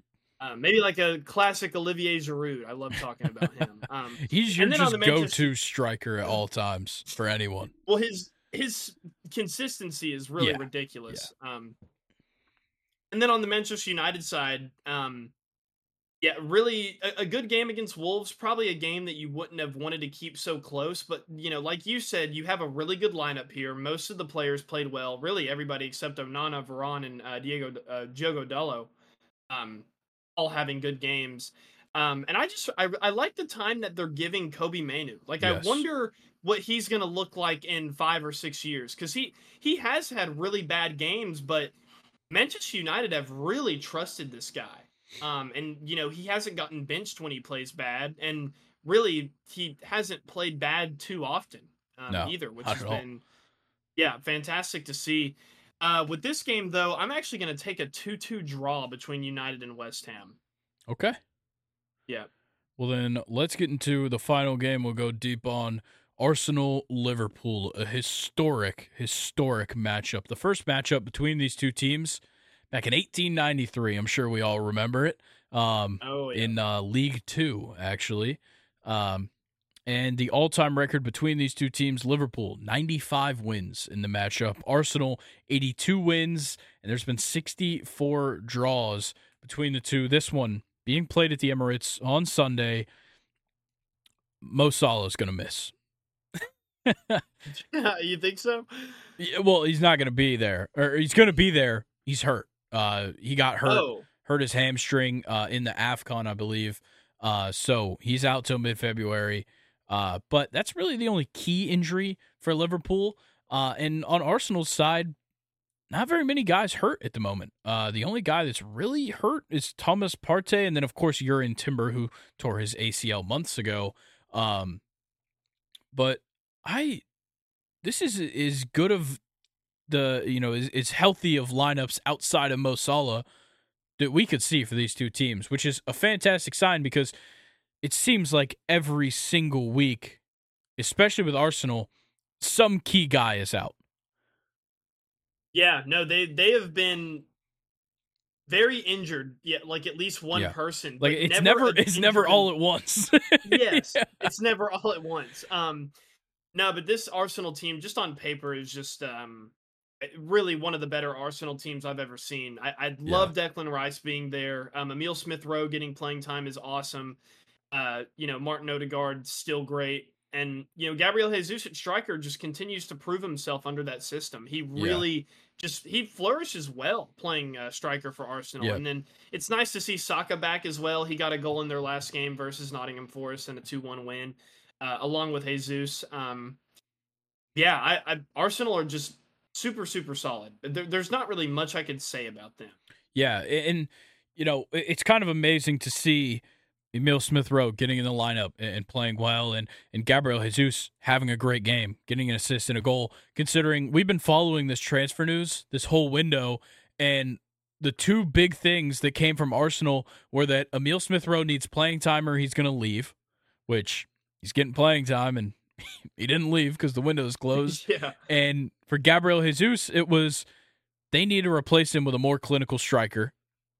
Shows up, scores a goal, and assists one uh, in their last match against Nottingham Forest the other day. it's kind of amazing these guys just responding to rumors about themselves and their jobs. I know. And now, if you look at their bench, Grayson, you have Nketiah, Havertz, and Jorginho coming off of the bench. That is th- three solid players uh, that could easily start in another league on another team. Yeah, and, and I think Kai Havertz and Emil Smith Rowe are going to just kind of see each other swapping out. Emil Smith Rowe has certainly earned time at Arsenal. He just simply hasn't gotten it. The way that he played in, um, I think he was playing for the under 21s, maybe the under 23s. I think he's 23 sure. years old. Um, I know he played in some youth tournament uh, over this past summer and he looked phenomenal. And I thought that was going to finally be the, the the breakthrough for him into Arteta's side. It wasn't until now. Um, but I, I still do think they're going to use Havertz, you know, when they get the opportunity to. Um, and I, I don't blame them for it. They spent a lot of money, trying squeeze as much as you can out of them. But um, yeah, I, I, love what I've seen from this front three. Gabriel Martinelli hasn't been quite as good as he was last season. Um, really not even That's close fair. to as good as he was last season. But Gabriel Jesus kind of on the up and up, and Bukayo Saka, uh, sorry, Bukayo. I keep doing that. I keep switching one letter. Bukayo Saka uh, is is as good as ever. So um, yeah, I, I love what I'm seeing from Arsenal right now. And, on Liverpool's side, yeah, you're missing Mo Salah, but you know, he's been gone um, for a few matches now, um, you know, playing in AFCON and hasn't killed them per se, uh, considering they beat Chelsea 4 1. They beat, you know, Norwich in the, uh, the FA Cup 5 2. I think they're doing just fine. They're scoring goals for sure. Um, you know, Darwin Nunez is missing penalties. so no surprise there. Um, but like they've got guys coming out of nowhere having insane performances. 20 year old right back Connor Bradley from Northern Ireland shows up in this game, two assists and a goal at right back against Chelsea. You you don't just yeah. find that. it doesn't just fall at your feet. That's an insane performance for him. And the other goals coming from Szoboszlai and Diogo Jota and Luis Diaz those are the guys that have not been contributing, and they're showing it now in the absence of Mo Salah, and that's what they needed. They needed people to step up in his absence. Do I think these guys are going to play super well when Salah comes back? Maybe not, because the ball is going to float through him a whole lot more. Um, but like a guy like Darwin Nunez getting an assist is nice. Of course, he did miss the penalty, like I said, but this was a complete team performance. They were all fantastic. Honestly, the guy that kind of played the worst was Alisson, and that's really just because he gave up one goal that made him the worst on the team, uh, you know, on this given day. But I, yeah. I, I think Liverpool is playing great even without Mo Salah. they certainly have a chance of at least, at least sneaking away with a win against Arsenal. I would just like it to be known I know that we are not covering uh, Chelsea right now, but uh, I tried to give us we a week off from Chelsea and Newcastle. Well, because um, I'm riding way too high right now off that win. well, the the fact that we are going going to sit there and lie over on our backs and say we don't need a striker, and then play Cole Palmer out of position at striker is just the most infuriating. Yeah, it like doesn't I, work for I him. I can't even. I can't even describe to you how much I hate that. yeah, and, and I guess I mean theoretically, theoretically, he was playing it more as a false nine, which does kind of work with how he plays. The problem is there's no other goal scorers. He can play false yeah. nine all he wants. It just means nobody's gonna score. yeah. Uh, you know, Raheem Sterling and Noni Madueke are not good enough wingers to be in a false nine. No, and they're no. you know at least never not really goal scoring wise. Like that. Yeah. Um. Congratulations to Nkunku for scoring. That's cool. Uh, Chukwuemeka is back. Yeah. He subbed out Caicedo in this game, but I, I mean the fact that and Cole Palmer did he get? Yeah, he got subbed out by Cesar Casadei. I don't even know who that is. Some Italian uh, guy on our team in the 85th minute. We really left him out there for 85 minutes. Yeah. in, in a game like that where we're just going to get behind. I mean, you have Armando Broja on the bench, but oh Not- wait, not you- anymore. You, probably was he on the bench in this game? Uh, yeah, he might have been, uh, but he's not anymore because he just got loaned to uh, Fulham. Uh, All right, well, good well, for it's him. pending. let- it's let pending a keep going. medical, but you know we'll see. Okay.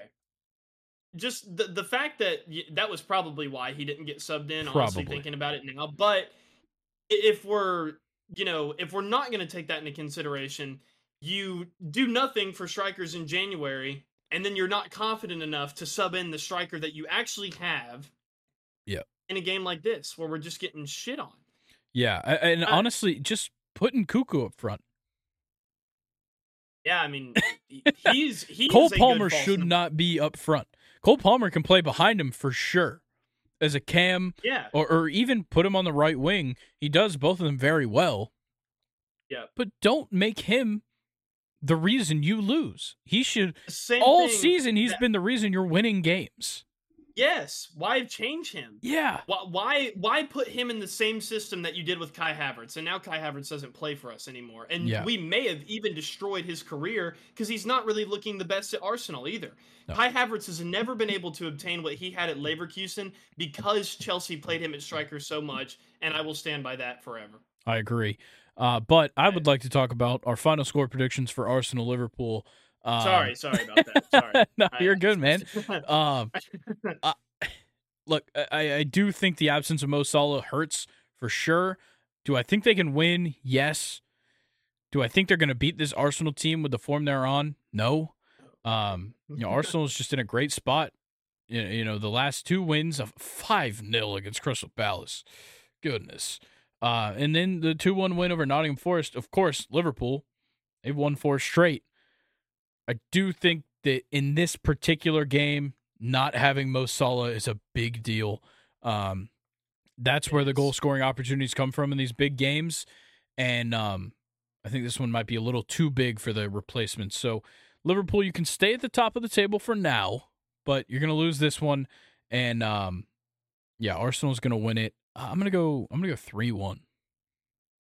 Yeah, I agree. Uh, you know, Jota, i- if that's your replacement at winger, you're a very good soccer team because Yeah. amazing. But in a game with, you know, Arsenal that are in the kind of form that they're in, you need Mo Salah. You absolutely need Mo Salah in this game. I'm going to take Arsenal 3 1 over Liverpool. right. Cool. Yep. We are in agreement. Uh, well, the rest of your matches for this weekend, you've got. Clicked on the wrong thing. You've got Everton Spurs, which maybe we should have talked about instead of Brighton Crystal Palace, but it's too late now. Uh, Burnley Fulham, Newcastle Luton. I swear to God, if we lose to Luton Town at St. James Park. Dude, Luton Town's hot right now. Have you heard the news? Ah, Sheffield United versus Aston Villa, who Oh, we just beat. So fuck Aston Villa. Uh, Bournemouth, Nottingham Forest, Chelsea, Wolves, Man United, West Ham, Arsenal, Liverpool, and then on Monday you have Brentford and Man City. Luke, the windows are closed, all of them, every single window. Maybe, yeah. You, well, okay. It's kind of cold outside. You should probably have your windows closed as well. Um, let's start here. I know this has nothing to do with what actually happened at the transfer window closing. Mbappe should have a decision on his future by this coming week. I had to start it off with that because I saw the news and it's transfer news. So Mbappe starts the show every single time.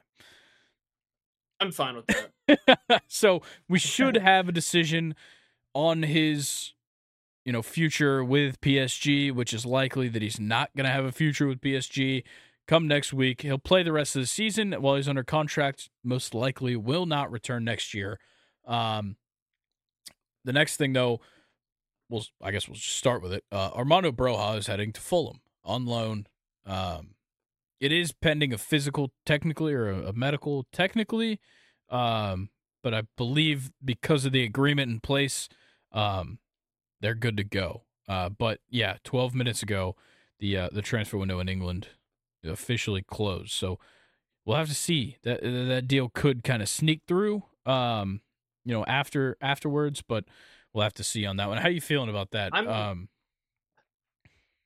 Yeah, I, I I would have liked to have not loaned him to another team in London, you know, another Yeah. rival team. But honestly, I'm I'm curious to see how he'll do. Um, if if he Agreed, was to get loaned anywhere, I, I would want him to get loaned to a team that's in like that Fulham category. Yeah. So I, I'm I'm I think he deserves playing time at a team like Fulham.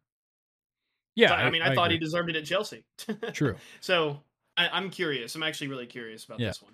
Uh, so I'm just going to kind of keep going down the line. We'll stop on some of them that are important. But uh, Alejo Véliz has passed his Sevilla medical and will join on loan from Tottenham. Uh, Sevilla playing so bad in La Liga, you know, already got dumped from Europe.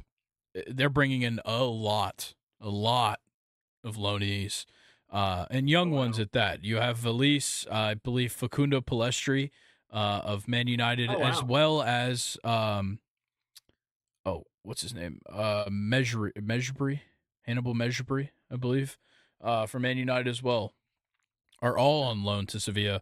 Uh, this one's a shocker. Jesse Lingard found a team in South Korea. He really went off the map here. Uh, Yeah. thought he was going to go to America. He thought he was going to go to Barcelona.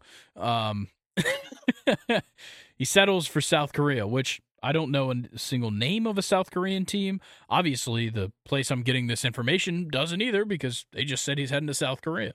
Uh, so, yeah, Jesse Lingard is going to fall off the face of the earth like he already has, uh, but just a little North bit Korea? more. Uh, he might be playing in North Korea uh, for the Kim Jong Un All Stars. it's the only team over there. Yeah, that's it. Uh, And he's the the manager. Uh, he's a, he's a target man striker, and he's won Player of the Year the last ten years. yeah, I'm seeing. I, I don't even have a team name for you, nope, Grayson. I I, It's I just, just looked South up Jesse Korea. Lingard. it's just South, Korea. Maybe he's gonna play for the South Korean national team. I don't know. Um, but I actually can't find one. no, there's literally nothing. He just is there. All right, last chance. He might No, just be on vacation. Wikipedia yet. he might could be be on, on vacation. but I heard he's heading to a team in South Korea. Uh, let's go to the next one, though. This one's interesting. Uh, Lille striker Jonathan David, also Canadian striker Jonathan David, will be remaining at Lille uh, amidst rumors of a late move to uh, England, Italy, and Spain. A lot of connections there. He's been fantastic for Lille uh, over the last two years and has not gotten the attention he deserves. He was a very good, kind of affordable striker option for a lot of teams, and he's not getting talked about. You know, obviously he's not getting talked about among the likes of Mbappe, but not even among the likes of you know Victor Osimhen, who you know probably deserves to be a little higher. But even Ivan Toney is getting more links than Jonathan David, and I I think he's just as deserving. Jonathan David is that player I only know from FIFA because he was just a very strangely like 82 overall Canadian striker. I have never ever seen that guy. He's only soccer. 24 years old. And I have watched a couple of his matches with Lille. The guy Wow, is 24. fantastic. Also, born in Brooklyn, uh, New York. Oh wow. uh, but obviously, um, his family nice is from, uh, his family's actually Haitian and Canadian. Uh, yeah, dude, I wish he played for the United States. Uh, that would be awesome. Uh, but you know, we have Flair and Balogun, so I guess we'll be fine. Uh, He's exciting. yeah. Everybody gets a league on a striker. Um, yeah. uh, yeah, Jonathan David uh, is staying, which I was surprised by considering how good he has been the last two seasons. Um, thought he'd get a move. Probably will move this summer, though. Uh, our next Awesome. one, Miguel Almiron, staying at Newcastle. Uh, Al Shabaab was the Saudi Arabian team that was interested. Uh, Newcastle wanted 30 million. They wouldn't do it. Kind of surprising. They have unlimited money. but I don't know. I guess 30 million was too much for Miggy, which is Yeah. it's fine by me. Like we weren't going to be able to replace him in time. Uh, so I don't I don't mind him not leaving uh, at the end. Um, if this would have happened at the very beginning of the transfer window, I probably would have been mad because I, I want him out. You know, uh, as a as like you know, as someone who grows up in Georgia or grew up in Georgia like you, and you knowing of Almiron before he played on Newcastle, I've always noticed that you don't really seem to like him as much as most people I think would Would as a person. yeah. yeah. yeah, I was a fan I- of I him for don't Atlanta why. United, but yeah. the way he's played for my team, Newcastle, is just simply not as good. It's not good enough. I have higher standards for the play, and, and there are just in general higher standards of play in the Premier League. So I- I, think it's just kind of uh, the adjustment between the two um, that, that makes it seem that way. Like, uh, look, if if you know, I'm I'm gonna I'm, I'm trying to think of a Falcons example. Uh, you know, I'll give a Braves example. Chris Sale was amazing for the White Sox. If he's not amazing for the Braves, I'm still gonna like the fact that he was amazing for the White Sox. I'm just gonna Yeah. hate him and and hope he burns in hell for sucking for the Braves. yeah. So uh, That's that's that's, where I see. Obviously, I don't want anybody to to burn in hell, uh, and I definitely don't want Miguel Almiron too. Um, but just for uh, you know hyperbole, uh, let's talk about something else involving uh, our home nation of America. Gio Reyna has joined Nottingham Forest on loan from Dortmund. Uh, just a few days after extending his contract to 2026, I believe, with Dortmund. Wow. Is he not? I thought he was getting playing time over there.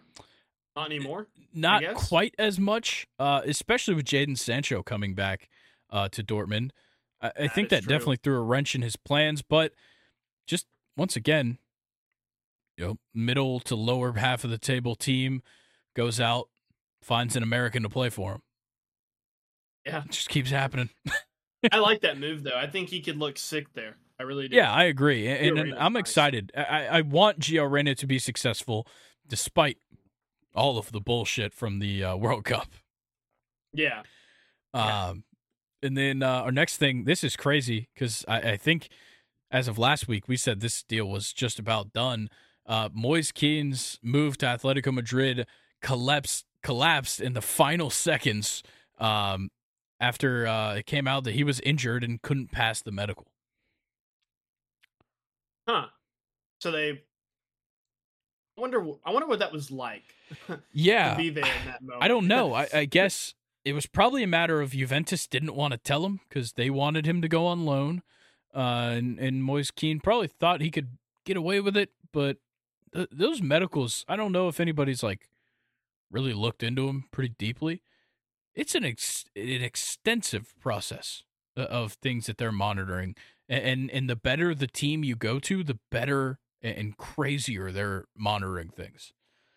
So is that just to avoid like liability issues? Yeah, like it, you it's just like any other team. Um, if you go to do a trade, there has to be a medical involved, unless um, you know, i- like his, his well, like no matter what there is.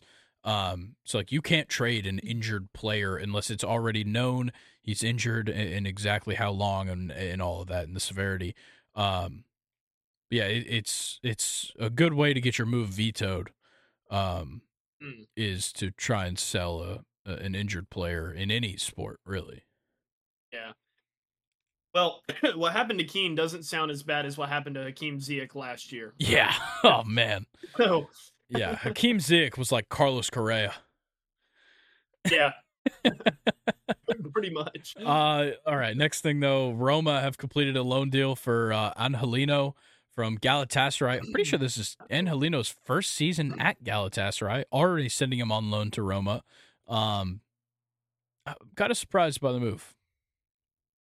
Yeah, I don't get that one very much. Yeah. Uh, this one's not really all that big of news. Karim Benzema's staying at Al Ittihad. Um, that was just a matter of the transfer window was closed. Let's just make sure that's clarified. He's not going Such anywhere.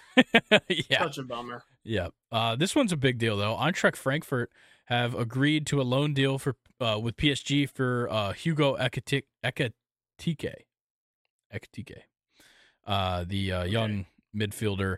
Um, which kind of weird that they sold Kolo Muani and then loaned in essentially a replacement Yeah. from PSG. um, next move, though, Al Shabab have signed Sevilla and former Barcelona midfielder Ivan Rakitic uh, until I believe 2025 or through 2025. Good for him. Yeah. Going to get his bag. He'll join join Brozovic over there, two Croatians. Yeah. I believe Brozovic is playing for Al Nassr, right? Yeah, with uh speaking of Al Nassr, I wanted to I, actually I had this saved in my notes. So you remember that Laporte plays there, the center back? Yeah, Aymeric Laporte. yeah. Dude, he scored a 70 meter free kick from his What own the half fuck? Today. Yeah. No way. Yeah, just a lefty just smashed it. That's insane. I'll have to send it to you, but it was Isn't ridiculous. Ronaldo was out? I heard that he like missed the game against Inter Miami or something. Because they played Uh, a I- preseason game with Inter Miami. Also, Oh, that it was the preseason game that he scored that. Oh, in, okay. Actually, now that I think Um, about it, um, also, why does the Saudi league run on the same schedule as the MLS?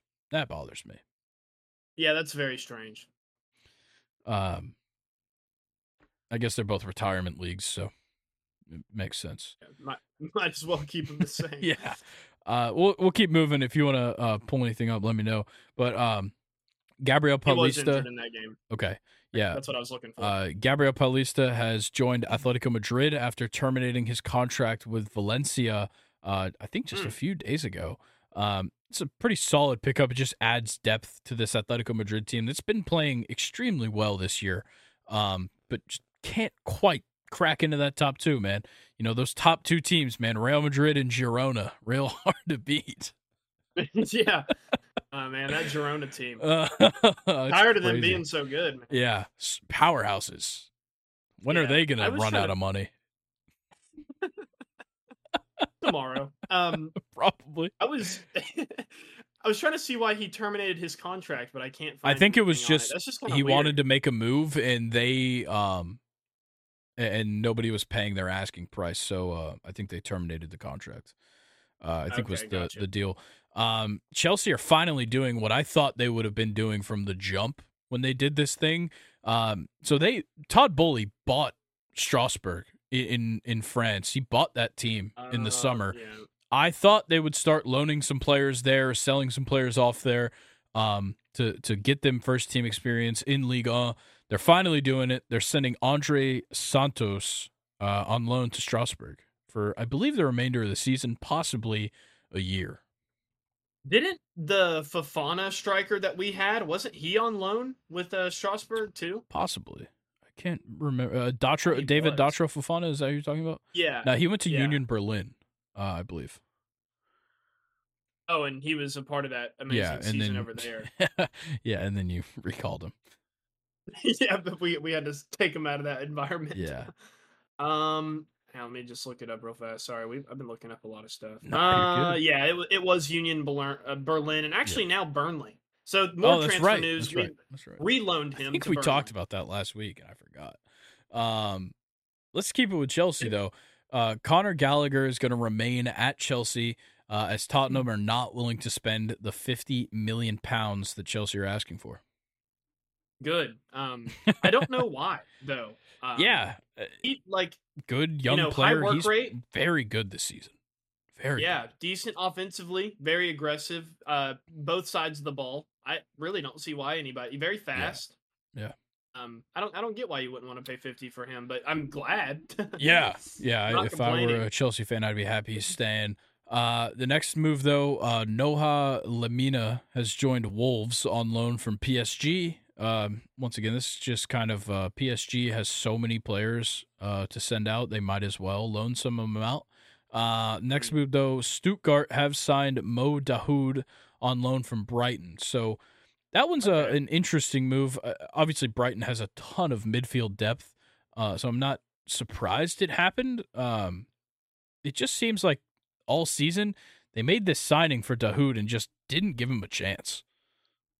Yeah, um, and Dahoud is a histor well historically um a Bundesliga player. too. Yeah. that's where he spent the most of his Yeah. career. So, I guess him leaving to go to the Bundesliga makes sense. But the fact that Brighton signed him to begin with just never. He's a good player. I, Yeah. I don't know why he wasn't able to work his way, you know, in that lineup. Yeah, agreed. Uh, next move though, Enes Unal, the uh, I believe is a center back for uh, Getafe, uh, is going to join Bournemouth on loan for the remainder of the season. Solid move. Yeah, yeah, I like it. Um, Mason Holgate has terminated his loan to Southampton and will join Sheffield United from Everton. I know that's a lot of words. Uh, he was on loan to Southampton. Probably realized, like, oh shit, Everton's certainly going down. so I'm going to rejoin him, and we're going to be in the same league. Um, and so he's joining Sheffield United, who also might go down. Um, interesting to see though that he terminated his loan. Um, but I, I do like it, trying to get more Premier League experience, so I can't blame him. For sure. Uh, this one we kind of already talked about. Said Benrahma has joined Lyon uh, from West Ham, but I remember seeing that that report was going to happen, and then I started seeing a lot of interest from Fulham and Brentford for him. Um, obviously, it didn't work out for either of those teams, and uh, he ended up going with Lyon. Wow, ended up leaving the league entirely. Yeah. Uh, and then uh, Newcastle fully completed the signing of Alfie Harrison for Man City. We kind of talked about that move last week, uh, that it could possibly happen. Uh, let's talk just kind of soccer news in general. Got some interesting stories. Uh, first, we'll, we'll start with Jose Mourinho showing some interest in a return to Manchester United if the opportunity Whoa. presents itself. He says that he wants to work under Sir Jim Ratcliffe.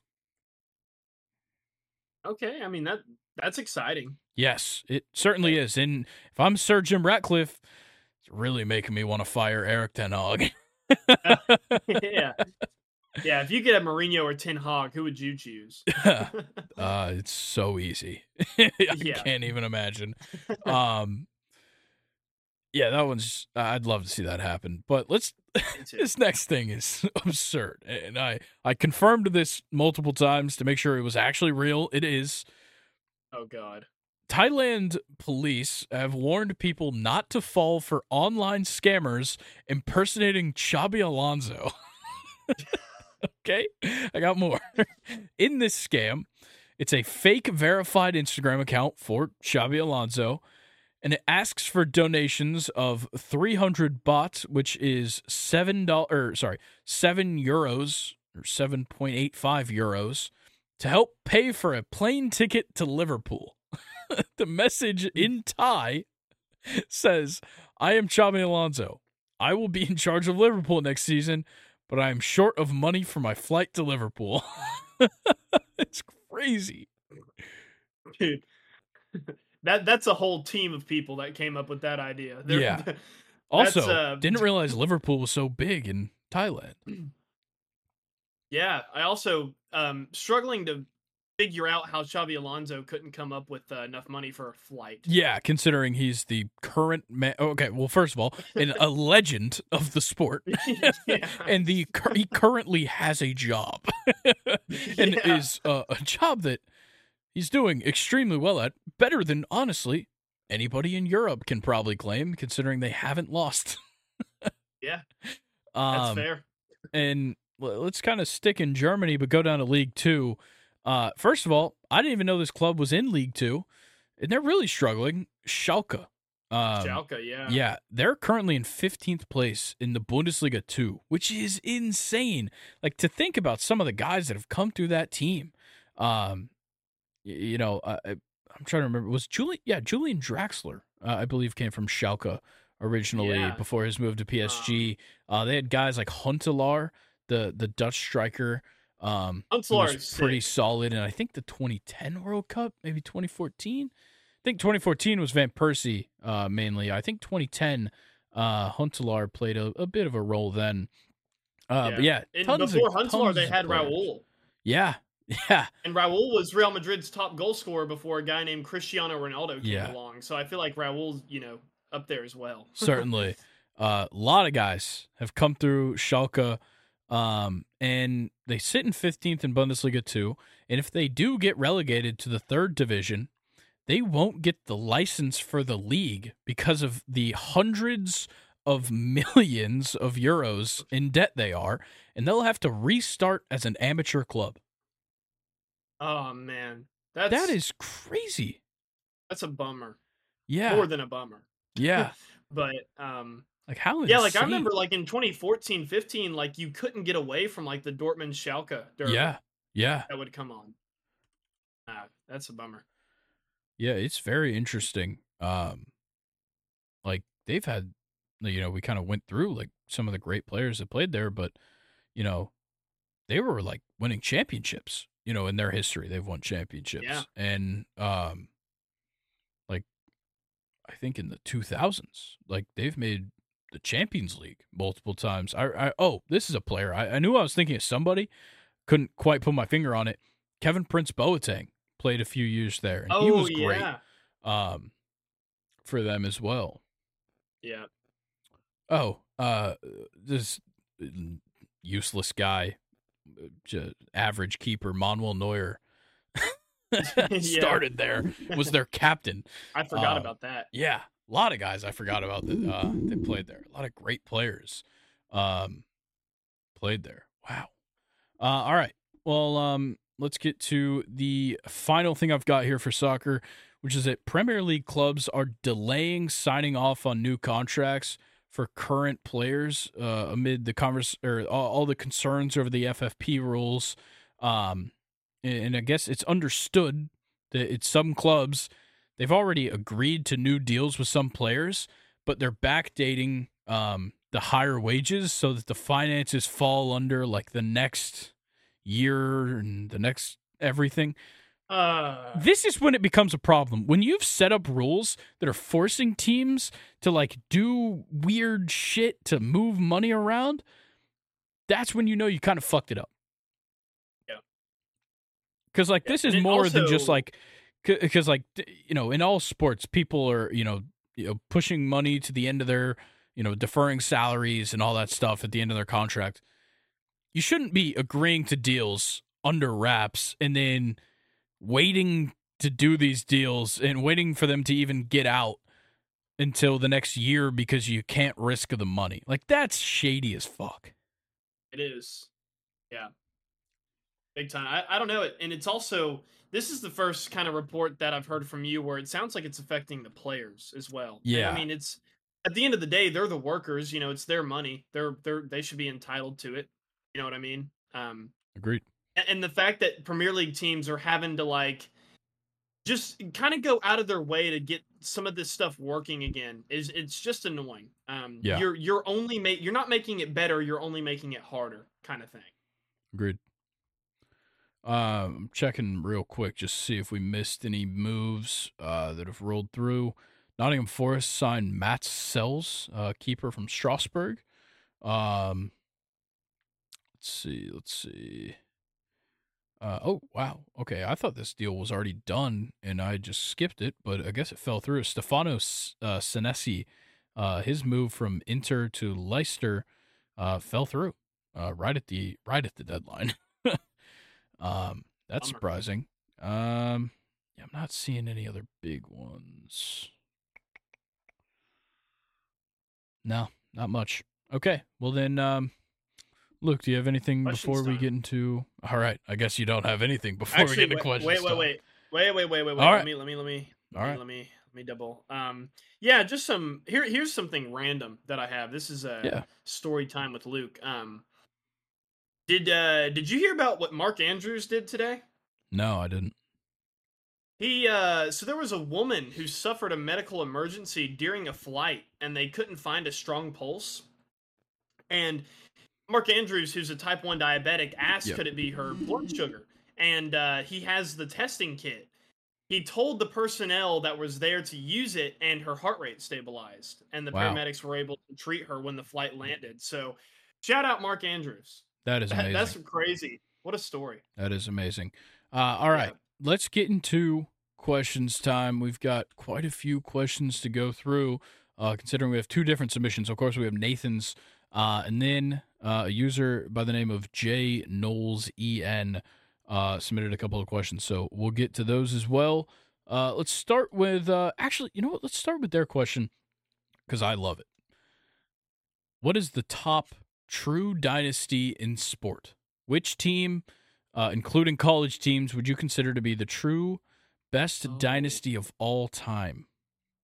Wow. So like a not like a just a franchise, but No, a a like dynasty. a period. yeah, It's got to be the Bulls, right? I, feel think there's a claim for the Patriots. Yeah. Twenty years of but- dominance. I, I just feel like the Bulls dynasty is just talked about more as a Yeah. dynasty rather than just the Patriots being good for our entire lives. Um, Yeah. but no, you're you're definitely right. The Patriots are up there. Yeah, I think you could also talk about um some of the Celtics teams like that like that stretch where Bill Russell won what like 11 championships in Yeah, 13 um, years in his career. That's yeah, got to be a uh, dynasty. So- Some of the Yankees teams, some of the Steelers teams, Yeah. um, some of the Lakers teams. yeah, like Bill Russell won an NBA championship in 1957 and then every single year from 1959 to 1966. And then he won one in 68 and 69. God, that record's going to be difficult. Yeah. I- that's That's uh that's, That's certainly an insane one. Um you obviously can talk, you know, some of those like Sir Alex Ferguson, Manchester United. Um they won so many Premier League titles. yeah, or uh, the Champions League era for Real Madrid, which Yeah. honestly we're still kind of in, Yeah, which is crazy. definitely. Um, Uh I I think to me, I think with American sport, it's easier to call a team a dynasty because there's one competition. Because like if we're looking at soccer, it's like okay, yeah, Manchester United dominated, you know, England. Didn't really win a lot of Champions Leagues. Um, you know, Yeah. Real Madrid dominated Champions League. Barcelona was still winning La Ligas, um, Yeah. quite a bit. So like, uh, I think it's tough because it's it's kind of a different conversation uh, when you talk about a dynasty in soccer as opposed to a dynasty in you know NFL or MLB, you know whatever it may be.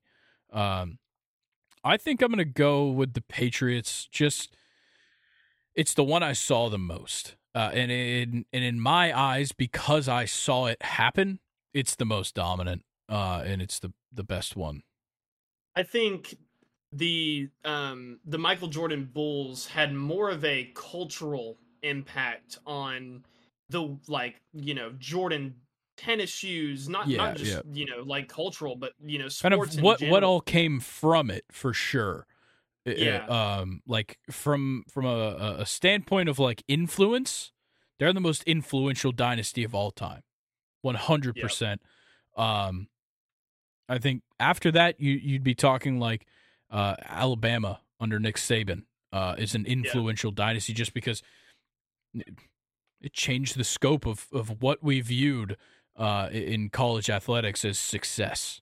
Um, you know, in, in general. definitely. Um, and like I think with the Patriots, to me, like I said, it, it's the one I saw.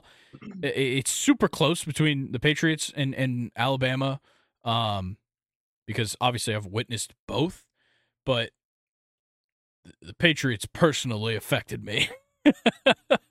I all I did was lose one season opener to Nick Saban, in which they did injure the quarterback that I was extremely excited for, and then he was never the same, and then there was some allegations, and then he ended up at FAU. So, um, and and now I'm pretty sure he plays in the UFL. So I guess I could be mad at Nick Saban for that, but um, I think I'm gonna go Patriots just just because, man, 20 years of dominance is difficult. yeah. Um, I, I'm gonna I'm gonna keep with uh, Chicago, Okay. the Bulls. Yeah, but no, the Patriots would probably be my number two. Yeah, well, that was a fantastic question. Let's get into Nathan's good one. questions. These are pretty fun. Who has the best celebration in all of sports? Oh man, that is a good one. I feel Um, like it has to be easy. soccer for sure. Do you- should I do the celebration? that Please, think I, the I am inviting you to do it because it is the answer. it is. Here we go. Ooh! Yeah, it, it, that's the answer. It's got to be Cristiano Ronaldo. Um, Oh man. it doesn't. It doesn't get more iconic than that celebration. Obviously, there's some that are more sports. creative and and more fun. Like uh, honestly, this one's kind of underrated, but the Tyreek Hill peace sign was crazy at the time, That's it. That is very. and it really like started something. That Yeah. one was a big deal. Um, Anytime Odell danced. Yeah, anytime in Odell for a treat. danced. Um, honestly, like if we're talking like uh, a, a celebration that just caught on, the uh, the ring, pointing at the the ring finger when you're you're gonna win the chip. Joe Burrow started that one at LSU. Oh, okay. um, and everybody has followed suit. Um, yeah, there's, there's so many to choose from. Uh, you have Luis Suarez kissing the wrists and pointing in. Um, I like that one. I think Antoine Griezmann used to do a heart. Is that right? Gareth Bale. Yeah. Oh, okay. Yeah, that's what I was thinking. It was Gareth Bale doing the uh, the heart. That was a, a pretty iconic one as well. Yeah. Um There's a lot. I'm trying to think. I, yeah, there there is a lot. I'm trying to think of like a really old one. Like, could we could we say Ray Lewis's like stadium Oh, entrance? Is that a celebration? I, I think so. Yeah. Yeah, we could count that. Um, Wayne Rooney's knockout one. yes. That's one. Yeah. That's a big one. Yeah.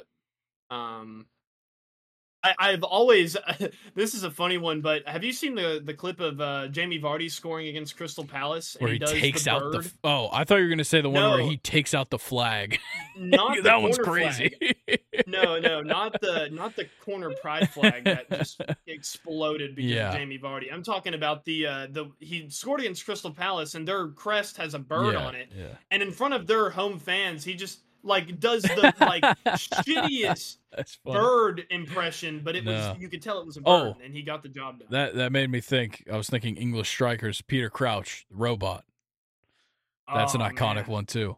That is a good one. All right. Well, let's let's move on to the next question. Is the Soto shuffle really intimidating, or is he just really good at pitch recognition? I, I wouldn't even say it's intimidating. It would throw me off because it would piss me off. Yeah, which you know, in, a sense, is intimidation. Uh, he's get he's get- using it to get in your head. Is kind of Yeah. the way I'd phrase it. Um, I think he just has a fantastic eye. He didn't. He doesn't have to do that um, to see if it's a ball or a strike. Um. Maybe he wouldn't get we- as many, but Yeah. he's still going to lead the league in walks. He's still going to have a fantastic eye, whether he fucking Yeah. shakes his hips at you or not when you throw a ball. Yeah, I mean, we can we can talk about the Soto Shuffle if it was only one season, but the fact he Yeah. is at, at young as he is, consistently the walk rate leader in the MLB. That, that's him. That's Yeah. skill. Yep. Um, all right, this one's good. When we played sports, did we have any superstitions or routines? Wow, that's a really good question because I have thought about this for myself. I never, ever had a superstition or a routine for Yeah. any any time in my life playing soccer. Yeah, so um, Nothing. uh, you know, later into my like time playing, uh, I wore the same pair of white Nike crew socks uh, for every game. Uh, Yeah. because I always wore long pants, so it didn't matter what color my socks were. Uh, I, honestly, I have more superstitions watching sports than playing. Okay. Uh, late game for the Braves. Uh, grabbed the BJ Upton bobblehead, shook his head a little bit. That one started 2020 playoffs, uh, extra innings against the Reds, uh, and Trevor Bauer, like that good team. Uh, that superstition started. Um, What a memory there. Wow. What Yeah. a what a funny thing to tell people. Yeah. That's awesome. What a story. Um, I've got so many more. Uh, if I wore a shirt, so like I bought this Florida State jersey before the season started, um, and then we never lost a game while I was wearing it. I didn't wear it when we lost to Georgia, yeah. so it must be the shirt. Um, that's another one. It's quite a few. Um, uh, during the the Braves run, um, we didn't win a game in the World Series if I worked that day. Um, quite luckily, yeah. luckily, it, it, it was more than just like did I work that day. It was if if I was watching the game and I still had my shirt on from work, then we lost, which is insane to look back on. Um, that's I guess a little bit superstitious. Um, looking back on it. Okay.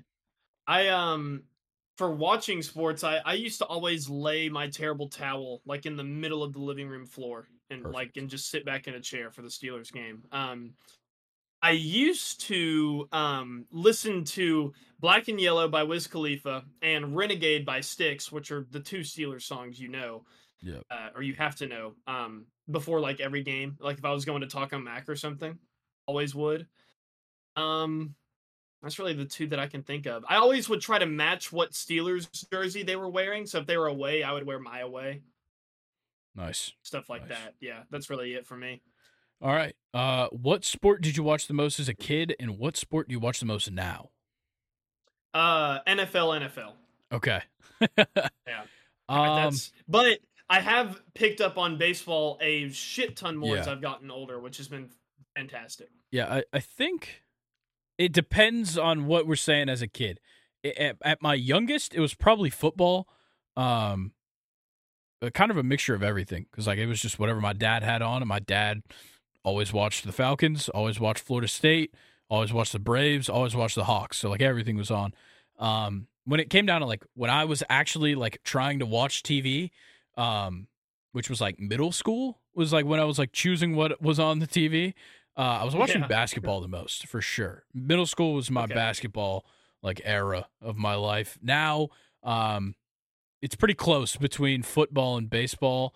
Um, I'd say I, I probably yeah I definitely watch more NFL than college just because of my schedule. Like I'm off on Sundays uh, from work, so I obviously watch all of the NFL games. Uh, whereas you know I don't get that liberty on a on a Saturday. So um, I, I definitely watch more NFL uh, right now. Uh, but MLB, like if we're if we're talking hours watched, obviously hours watched. The MLB season goes all year, and they play every fucking day. so, yeah. so I obviously have the most hours watched of baseball.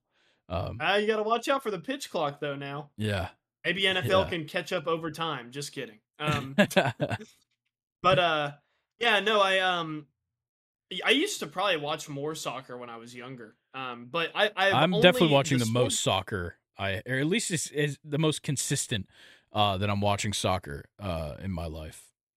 Yeah, but I, I guess to even further answer your question, Nathan, I have really, you know, always been a sports kid growing up, but I've only ever watched soccer, MLB, and NFL. I, I really Mm. haven't ever sat down and watched anything else. Uh, I'll, I'll you know March comes around, I'll sit down and watch some college basketball. Um, Yeah. I I can sit down and watch anything. Um, like I don't, I literally don't pay attention to the NBA. NBA finals are on, I'm putting them on immediately. Yeah. Same goes for the NHL. I don't watch the. I don't even think I could name more than six players in the NHL right now. I'm watching the NHL Stanley Cup Finals because it's great. it's Yeah. fantastic. Um, I didn't know that you did that. oh yeah, and they go they they come on at the same time, the NBA and the NHL, and it you know coincidentally lines up like exactly with the most boring part of baseball season, and June? there's no football. Yeah. So it, it just works out that way. Um, all right. So Nathan has flipped a question that he used two weeks ago. So now it is out of 20 tries. This one's for you, Luke. How many times could you score against me one on one with an average level goalkeeper? Oh man, but see, my finishing lacks. I have good power, but I, I can't I can't really shoot accurately. Yeah. Um, You got to remember, I, I'm going to just go ahead and give you this hint. You're much faster than me, and you certainly have better footwork. See, but all you got to do is get a step and an arm. yeah. and Like I have the like- physicality. That's about it. I I would honestly say like you you would definitely be. I I mean you're you're a you're you're a unit. You know. Yes. I mean, like, not like in a bad way, but like it would be genuinely, even with speed, hard to get around you because you also have reach. Which is another thing that I don't have. So, And, like, I'm I would give not, like- I have good balance, so like I can stay on my feet. Um, but as soon as you get past me, I'm I'm gone. Like you're gone.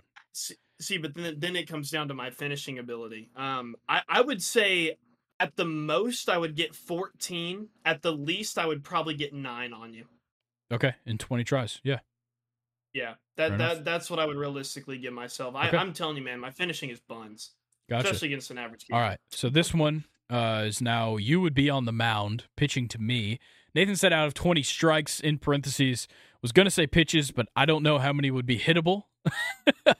Uh, um, yeah. So how many home runs could I hit uh, in a 300 foot dead center fence? Um, I'm going to be nice and say the ones that I end up swinging at, probably not what I should be swinging at. Um, and that's going to hurt me. I'm going to go with three. I think I get three off of you. Um, just because you're destined to just toss a couple that just float in over the middle. Yeah, no, and I mean it's hard here. I'll I'll act it out with uh with some paper towels Yeah, here as a bat. please. With me pitching, it's gonna be hard It's all- it's all when exit, you're, when you're uh, having launch to like angle. do that. Well, yeah, but that wouldn't if- be if- hittable, so I wouldn't swing. Well, you might. I might, yeah. But, like, some nasty stuff. The thing is, is that like launch angle is going to be the key. I, I'm going to need to like start my swing up high because I got to match that launch angle, kind of like slow pitch softball. Um, if you've ever seen anybody hitting in slow pitch softball, they kind of they load up and they load up back and high, and they swing at it high because you kind of like the ball is going to be high no matter what. So like you have Yeah. to go through it on like an even plane to have any chance, or you're just going to pop it up. Because if you start low, you're gonna have to adjust high and just pop it up. So I don't know. It, it'd be tough. I, I I think two or three is is a safe answer.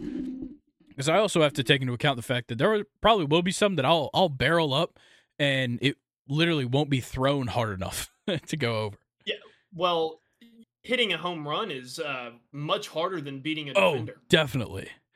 Definitely. I feel like I, I- I should will probably get that. more chances to hit a home run. um, Yeah. but I, I don't know. I didn't make the questions. Uh, this one's fun though. Who would win in a basketball one v one between us two to fifteen? But the basket is on eight and a half feet. Bro, I'm getting shattered by you in basketball. I'm not gonna score. a Yo, I'm gonna be honest. I'm gonna be honest. I can kind of shoot on on a ten foot hoop. I haven't shot on an eight foot hoop in a while. In a while, um, I can kind of shoot. Like I know what I'm doing on a basketball court. That's the big thing. I'm not good at it. Like, I can, I don't know. I can keep my dribble. I can I can back people down. Um, I can get a board here and there, and I can shoot. But like, otherwise, I'm not that. I, I'm not good like in a game scenario. Is what I'm saying. Uh, dude, I basketball is so hard. I I suck it. I would. I, I'm a way better Yeah. baseball player than a basketball. Okay. player. And I've seen you play baseball, so I'm If that tells you anything. yeah. I'm gonna assume I'd win. definitely, definitely. You, I probably wouldn't even score. I honestly, wouldn't even score. okay, well, Luke, this was another fantastic episode of Oh, Second that it? Short. It sure is. No That more is the questions? final question. It, was quite a few questions considering we spent some time on the dynasties for sure. Uh, Yeah, we had some long response answers definitely, Luke. on those. I thank you, of course, for your time, and um, everybody out there. I thank you for liking, subscribing, commenting, you know, doing all that stuff on YouTube. And then, of course, I know you already did it, but I'm going to remind you you need to go to the link tree. You need to go to all those links. They're also right here. You can search them up. You can join the Reddit. You could submit questions and make Luke not think we're at the end. And we won't be at the end of questions time if you just keep submitting them because we're going to keep reading them. Obviously, there's certain things we're not going to read. Uh, please don't do that. we do have Yeah. moderators, uh, one of them being me. so don't don't go that far, but feel free to join the Reddit, ask us some questions, and um, yeah, of course, podcast listeners, you hear me in your ears with my beautiful voice sinking deeply into your ear canal, processing through your brain, and, and it's just it's hypnotizing.